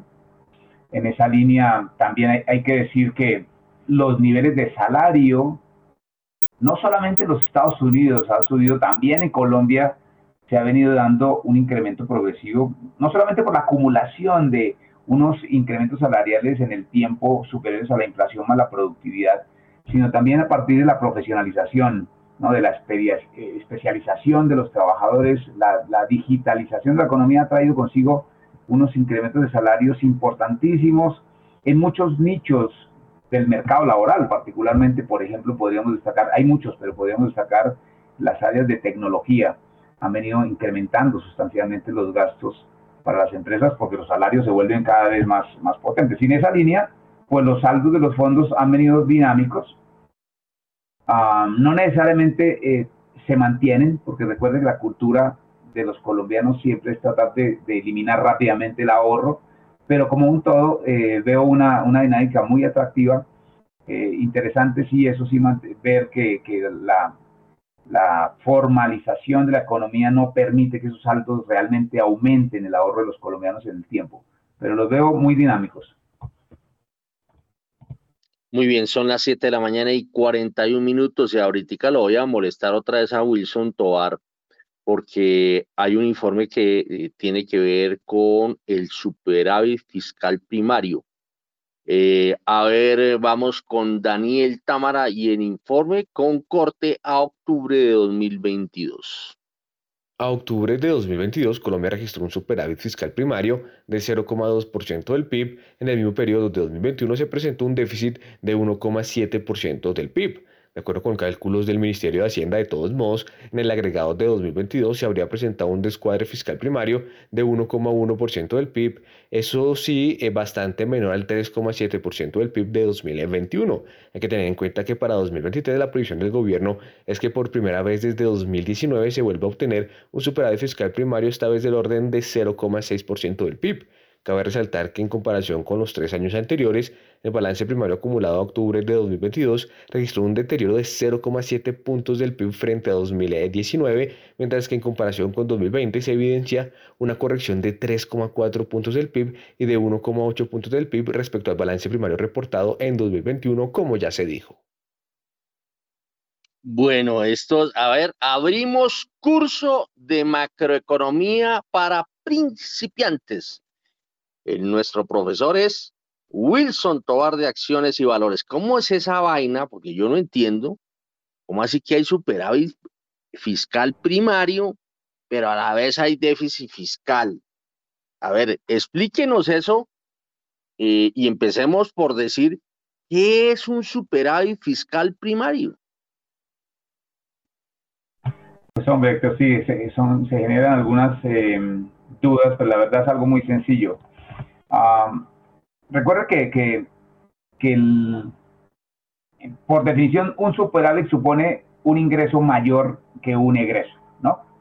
Lo que pasa es que eh, para el caso del superávit primario eh, solamente se tienen algunas cuentas. Oiga, Wilson, no sé si podemos traducir.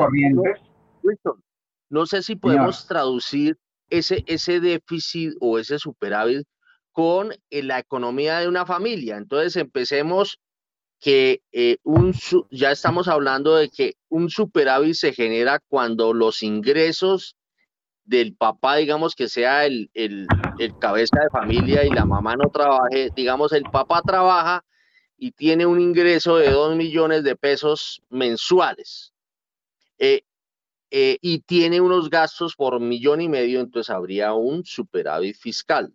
Pero Sí, Agrégueme lo del superávit fiscal primario. Ok, eh, fíjense que, que para, digamos, para cubrir los gastos totales que tiene que hacer el Estado, estamos hablando de gastos de funcionamiento, gastos de inversión y gastos de operación comercial. Esos son los gastos en general del gobierno. Eh, pero ¿Cómo, se nutre el gobierno para lograr eh, cubrir eso o conseguir esos recursos para, estos, atender estos gastos? Pues básicamente los ingresos corrientes o impuestos, ¿no? Recursos de capital podría ser eh, provenientes de la venta de algunos tipos de compañías, ¿no? En este caso reciente no hemos tenido ese tipo de, transacciones. Pero en el caso de, de, la familia que tú estás mencionando, supongamos que la familia tiene un salario mínimo y resulta que llegó enero y tenemos que mandar los niños al colegio, matricularlos y obviamente el ingreso de enero después de las fiestas de Navidad no nos alcanzan. ¿Qué quiere decir eso? Pues que tenemos que endeudarnos, ¿no? Entonces yo puedo tener un gasto de millón y medio porque cubrí los gastos adicionales de las matrículas del colegio, solamente recibí el salario mínimo del millón de pesos y por ende necesito conseguirme un crédito de 500 mil. ¿Estamos de acuerdo? Esa es la forma como estamos superando eh, ese déficit que está generando la familia porque no tiene los recursos suficientes para atender el gasto total del mes. En este caso, en el superávit fiscal, el superávit primario del gobierno, se tiene en cuenta solamente ingresos corrientes, pero no se tienen en cuenta los desembolsos de crédito, las privatizaciones, las capitalizaciones o incluso las utilidades del Banco de la República. ¿Ok? Eh, del otro lado, si se tiene en cuenta lo que digo y lo que menciono yo, los gastos de funcionamiento, inversión y gastos de operación comercial. Entonces, quiero aclararle un poco la, la, la, la cifra. Fíjense que cuando usted tiene en cuenta las últimas estadísticas del, de la DIAN, por ejemplo, al considerar los ingresos por, por impuestos, todos los diferentes impuestos que hemos eh, logra captar el gobierno, pues a la cifra de, de noviembre teníamos unos ingresos del dos, 213 billones, ¿no? ¿Qué, qué, qué, 213.3 billones. El año, el año 2021, para el mismo mes, teníamos una cifra cercana, voy a decirle el número exacto, 160 billones. 160 billones. ¿Qué quiere decir eso? Que tras el año de la reapertura, el año 2022, el impulso de la economía fue tan fuerte, y fíjese que ya estamos hablando de un crecimiento muy cercano al 8%, pues que el recaudo tributario verdaderamente se vio impulsado en nuestro país. ¿no? El IVA, por el impulso del comercio particularmente. Pero, pero ahí nos estamos perdiendo un poquito. Eso significa que los ingresos subieron, pero no me ha resuelto lo del el tema superávit primario y déficit fiscal. Claro, cuando, cuando tenemos solamente incluyendo eh, este gasto primario, ¿no? gasto de, atención del, del, funcionamiento del Estado, si no tenemos en cuenta algunos gastos de inversión y, lo que hemos de lo que hemos de resaltar aquí justamente lo que iba a decir es que eh, del lado del ingreso tenemos un ingreso creciente en más del 33%, pero del lado del gasto tenemos unos gastos que se vieron atrasados el año pasado. No se no se ejecutaron, ¿no? Y básicamente se hacen apropiaciones para eventualmente cubrirlas en los primeros meses del año. Eso, eso ha ocurrido por siempre, eh, por muchos gobiernos atrás.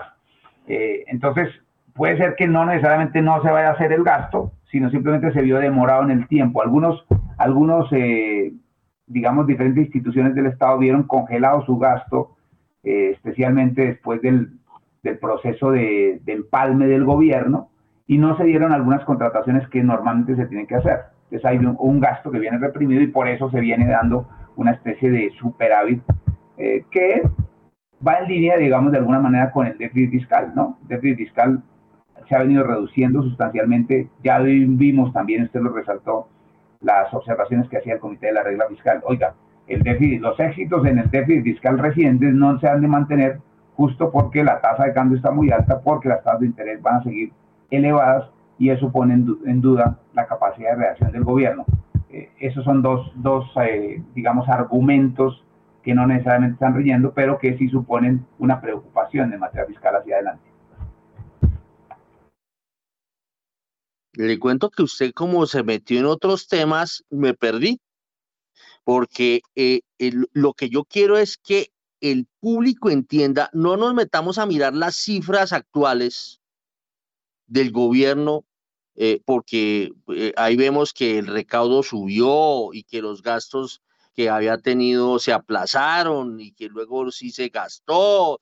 Y bueno, ahí nos pegamos una pérdida en ese bosque fiscal no, yo lo que quiero es, con un ejemplo sencillo, olvidémonos de las cifras macroeconómicas. Un ejemplo sencillo de por qué se da, se puede dar un superávit eh, fiscal primario y a la vez se puede dar un déficit fiscal ya no pensando en el primario. Yo, yo, yo no sé si estaré siendo bruto diciendo que déficit fiscal secundario. no lo estaríamos creando, Héctor, pero no habría necesidad. Mire, eh, cuando, cuando estamos hablando de gasto de funcionamiento, para hacer eh, claridad sobre las cifras del gobierno, no, se está teniendo en cuenta, por ejemplo, para, no enredarlo con el cuento de la familia, porque a veces podría ser, el ejemplo puede llevarnos más allá. Mire, en el, en el tema de la, del déficit fiscal, no se tiene en cuenta, por ejemplo, el subsidio que tiene que hacer el gobierno a través del Fondo de Estabilidad del Precio del Combustible. ¿sí? Eh, eso nos lleva a tener un déficit fiscal. Usted puede tener un, un ingreso suficiente o, cercano para cubrir los gastos eh, de intereses, el gasto primario, que es el gasto de funcionamiento, pero cuando usted incluye el, gasto que tiene que hacer el gobierno en el Fondo de Estabilidad eh, del Petróleo, ya cercano a los, eh, podríamos estar hablando de 26 billones, pues obviamente las cuentas se voltean, ¿no? Usted puede tener un, un ingreso total estimado para este 2022, total del 2022, 319 billones. ¿De dónde vienen los 319 billones del ingreso? 280 son ingresos tributarios, ¿no? Y hay otros 38 billones que son de ingresos que no provienen necesariamente de, los impuestos tradicionales, ¿ok? Entonces usted tiene un ingreso de 319 y un gasto total de 378. Por eso tenemos un déficit fiscal, ¿de acuerdo? Esa es la cifra global del gobierno colombiano. 319 para el 2022 de ingresos, 319 billones, 378, casi 380 billones de gasto, obviamente tenemos un déficit. ¿ok? Pero cuando estamos hablando del gasto primario, solamente estamos hablando de 310 billones. Es decir, gasto de funcionamiento serían eh, solamente 310. ¿Qué hay que sumarle al gasto primario para que lleguemos al déficit fiscal? Ah, bueno, al gasto primario, gasto de funcionamiento, inversión, etcétera, tendríamos que sumarle los intereses de la deuda. Los intereses de la deuda en Colombia son 68 billones. Ya estamos en 378. Estaríamos igualando el gasto total. Pero si le subimos a eso el Fondo de Estabilización de, Petróleo, los subsidios del petróleo, 26 billones, ya tenemos que ya no tenemos un balance primario positivo, sino que tendríamos un, un déficit fiscal. Esa es básicamente la diferencia entre el... Te la voy a plantear a ver si yo se la capté, si yo se la capté y si el oyente la captó. Yo en enero tengo previsto, eh, me gano un millón de pesos y eh, digamos, eh, mis gastos de, de normales son de 900 mil pesos, por decir algo, el gasto de, mm, tengo que pagar la luz, los servicios, e incluso tengo previstas algo de educación, porque tengo a los chinos en, en colegios oficiales y entonces pues me alcanza, esto es un ejemplo, un ejemplo descabellado de que todo me da 900 mil votos, pero me llegó la suegra.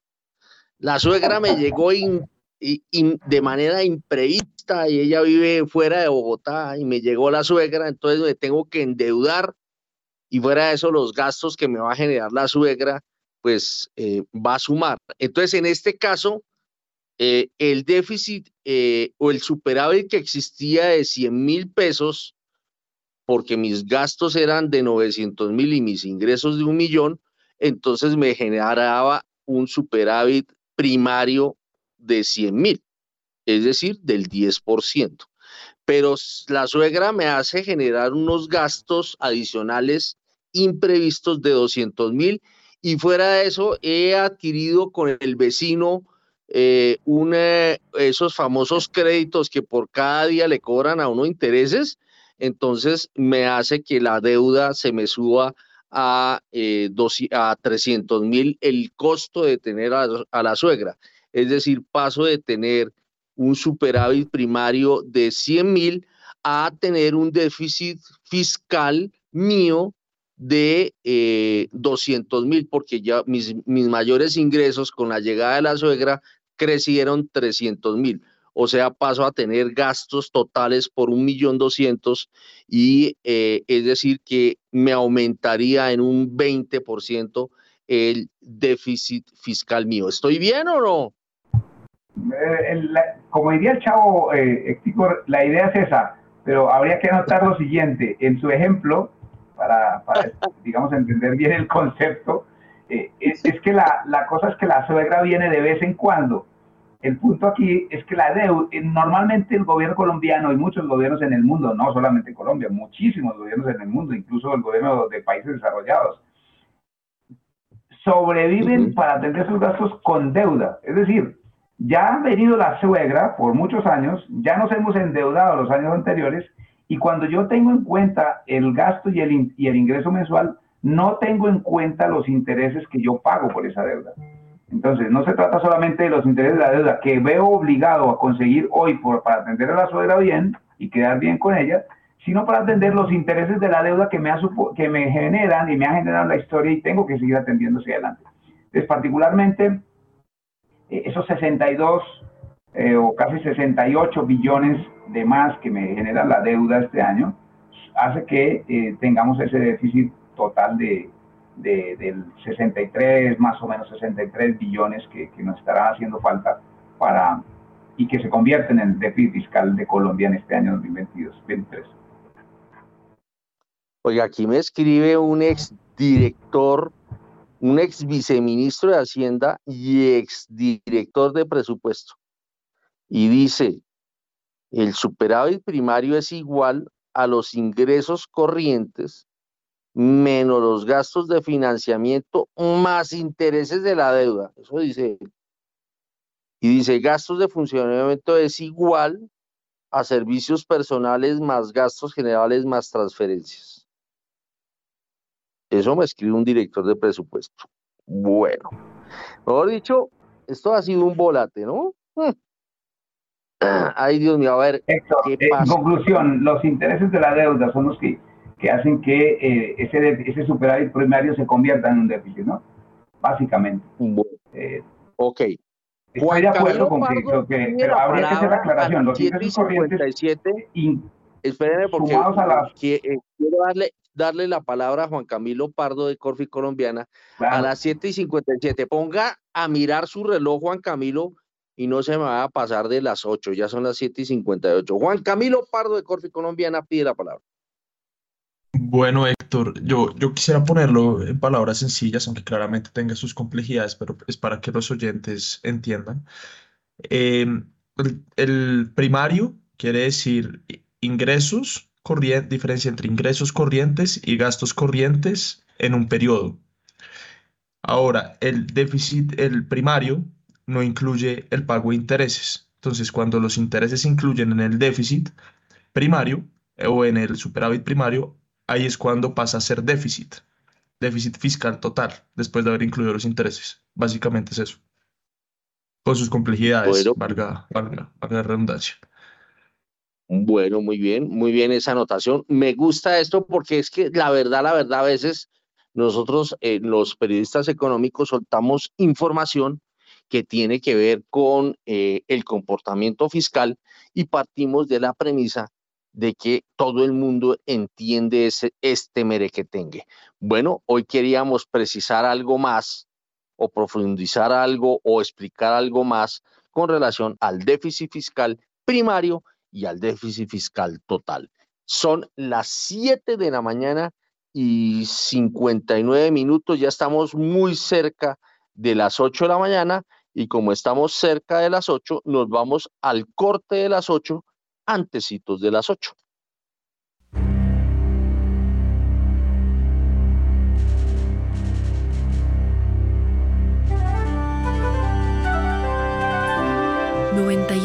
.9 Javerian Estéreo, Bogotá. HJKZ. 45 años sin fronteras.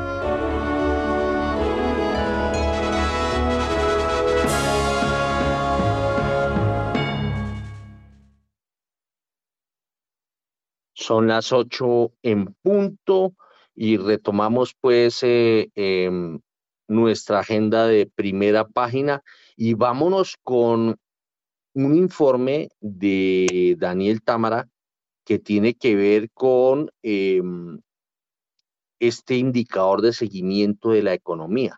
A ver, vámonos con eh, Daniel Tamara.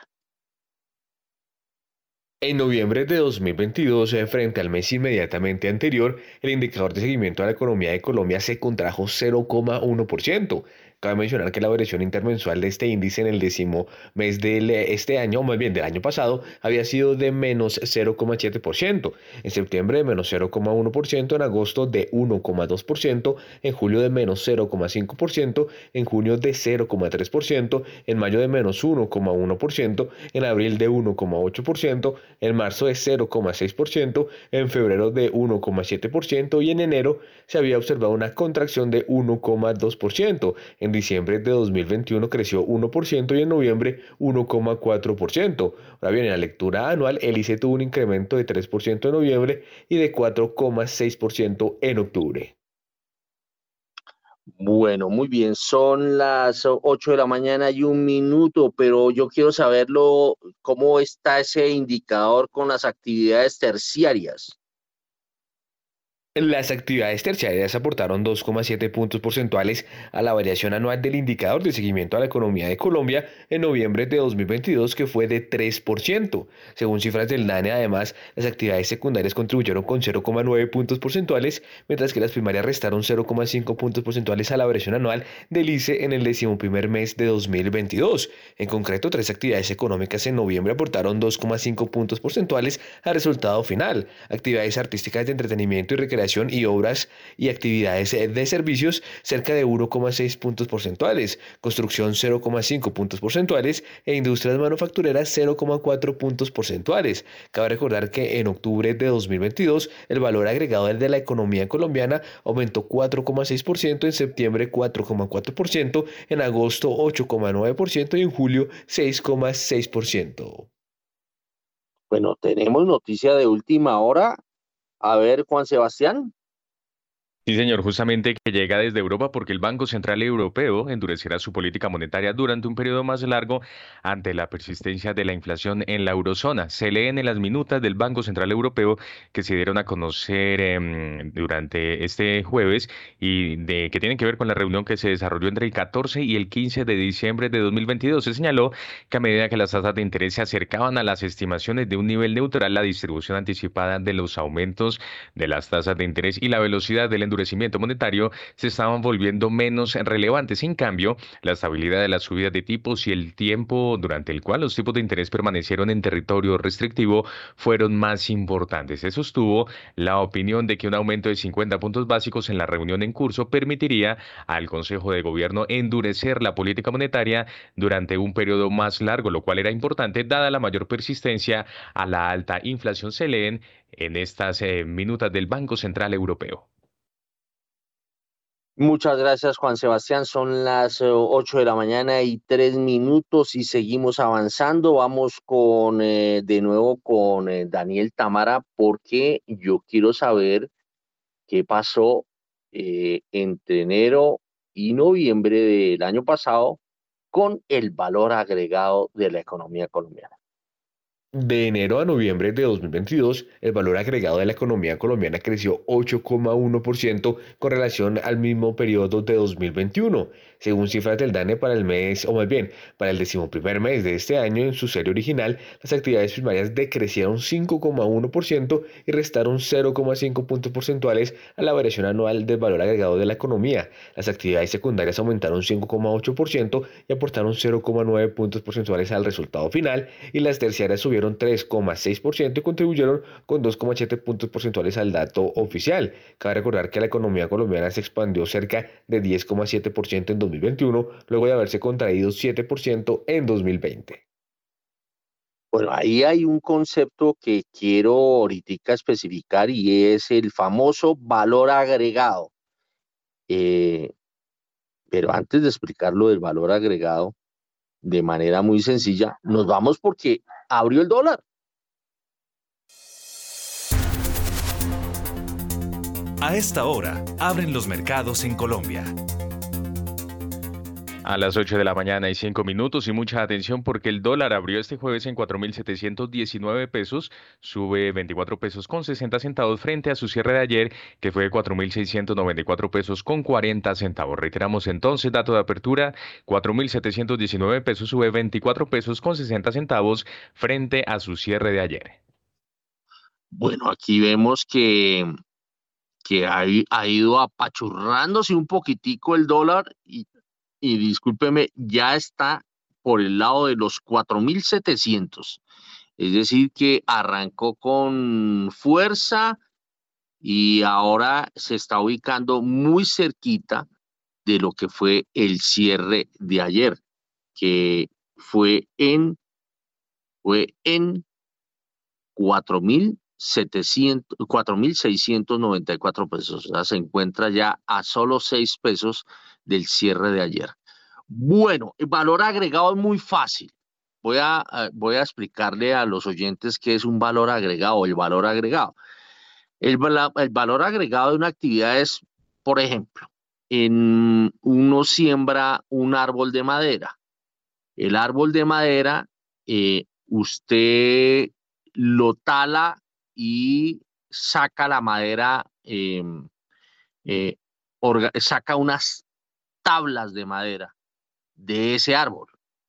Esa actividad de transformar el árbol en tablas de madera, eso es un valor agregado, porque transformó el árbol en tablas de madera. Y si a esas tablas de madera luego construye una mesa, esa transformación de las tablas de madera en mesa es otro valor agregado. Eso es lo que la sumatoria de todos esos valores agregados que existen en la economía es lo que viene a conformar el Producto Interno Bruto. Por eso dicen que el valor agregado es igual al crecimiento o a la variación que tenga el Producto Interno Bruto. Bueno, 8 de la mañana y 7 minutos. Oiga, vámonos, que yo quiero, eh, hablando, de, estamos hoy en día, eh, hoy, eh, o por lo menos en la jornada de hoy, hemos estado exageradamente climáticos y medioambientalistas. Pues sigamos con esa línea. Vámonos con Daniela Tobón, porque em, ella tiene un informe de Ecopetrol que tiene que ver con el hidrógeno y con la junta directiva. Bueno, en fin, vámonos con Daniela Tobón. El Consejo Mundial del Hidrógeno anunció a Ecopetrol como nuevo miembro de su junta directiva. Ecopetrol, uno de los principales grupos integrados de energía en las Américas, es el primer miembro sudamericano de este consejo. La Junta del Consejo del Hidrógeno está representada por directores ejecutivos globales comprometidos a proporcionar el liderazgo necesario para demostrar una visión y una acción decisiva para un mejor futuro energético impulsado por el hidrógeno. Bueno, muy bien, son las 8 de la mañana y 8 minutos y seguimos con eh, Daniela Tobón porque tiene un informe eh, sobre la primera jornada de diálogo nacional eh, pensando en la construcción de la hoja de ruta de la transición energética. El Ministerio de Minas y Energía realizó la primera jornada de diálogo nacional con empresarios para la construcción de la hoja de ruta de la transición energética. En el primer semestre de 2023, la entidad tiene entre sus metas realizar alrededor de 20 diálogos, tanto regionales como nacionales. El Ministerio busca incluir las recomendaciones, preocupaciones y soluciones de todo el país, incluyendo el sector productivo de hidrocarburos, eléctrico, de energías renovables y de minas. Bueno, a las 8 de la mañana y 9 minutos nos vamos con Juan Munevar porque tiene un informe sobre una petición que le hace la ANDI al gobierno. La ANDI le pide al gobierno más medidas anticíclicas que incentiven el aparato productivo y no solo la demanda de los consumidores. Luego de los resultados del crecimiento de la economía colombiana de noviembre de 2022, que fue del 3% frente al mismo periodo del año anterior, Bruce McMaster, presidente de la Asociación Nacional de Empresarios de Colombia, dijo que esta desaceleración va en línea con el comportamiento de la producción industrial que varió en el mismo periodo. 2,5%.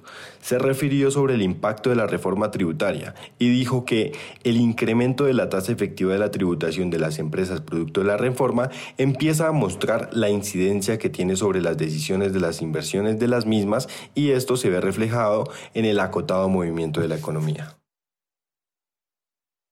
Bueno, seguimos con Juan Muneva porque tiene él un dato muy importante sobre el costo de los fletes eh, a raíz del cierre de la vía panamericana. El costo de los fletes de las mercancías por tonelada de Buenaventura a Nariño incrementaron 62,5% al pasar de 150 mil pesos a 400 mil pesos luego del cierre de la vía panamericana.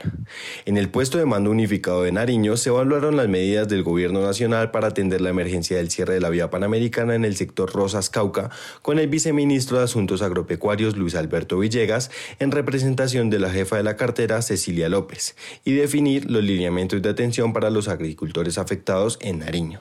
Al respecto, Villegas aseguró que en 10 días se habilitará la vía El Bordo, la Sierra Rosas en Cauca para mejorar el volumen de tránsito de mercancías. Sobre el incremento de los fletes dijo que el gobierno está buscando una solución para compensar esos costos que al final afectan a toda la cadena de valor, desde los productores primarios hasta los consumidores. Además dijo que con Finagro se está evaluando un contrato para poder brindar soluciones financieras a aquellos agricultores que adeudan hasta el momento créditos con la entidad financiera Finagro. Bueno, y vamos eh, ahora con un informe que tiene que ver con Renault. El fabricante de vehículos francés Renault vendió en Colombia 49.521 unidades en el 2022 con un incremento del 20,9% comparado con el año anterior. De acuerdo con la compañía francesa, el crecimiento fue impulsado por la referencia Renault Duster, la cual presentó el mayor porcentaje de ventas en Colombia. En América Latina, Renault registró 283.116 unidades vendidas en el año pasado con un incremento apenas del 8% frente al 2021. Estas ventas en el mercado colombiano frente a las de América Latina representan el 17,49% del total. Bueno, y ahora miremos cómo le fue al negocio de las motocicletas.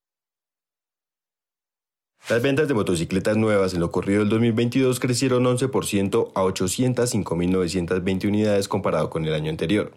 Si bien el año pasado cerró con balances positivos, en diciembre de 2022 estas ventas se contrajeron un 17,2% a 64.287 motocicletas matriculadas.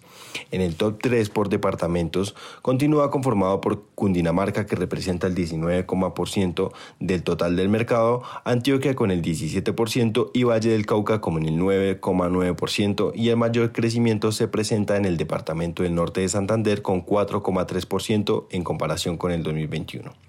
En el acumulado, los tres departamentos encabezan la venta de motocicletas que representan el 46,4% con 373.093 unidades a nivel nacional. Bueno, aquí veo que el precio del dólar ha vuelto a subir, llegó a abrir en 4.719 pesos, se llegó a bajar a 4.700 y ahora está está por los lados de los 4.710 pesos. Y les cuento que eh, el programa del Ministerio de Comercio, un programa, más bien un programa del Ministerio de Comercio Exterior, capacitará a unos eh, 2.000 eh, microempresarios en materia de productividad, logística y mercadeo. Eh, esto es para que ellos abran nuevos canales de comercialización. Y nos vamos con otro informe de Juan Munevar y tiene que ver con las startups.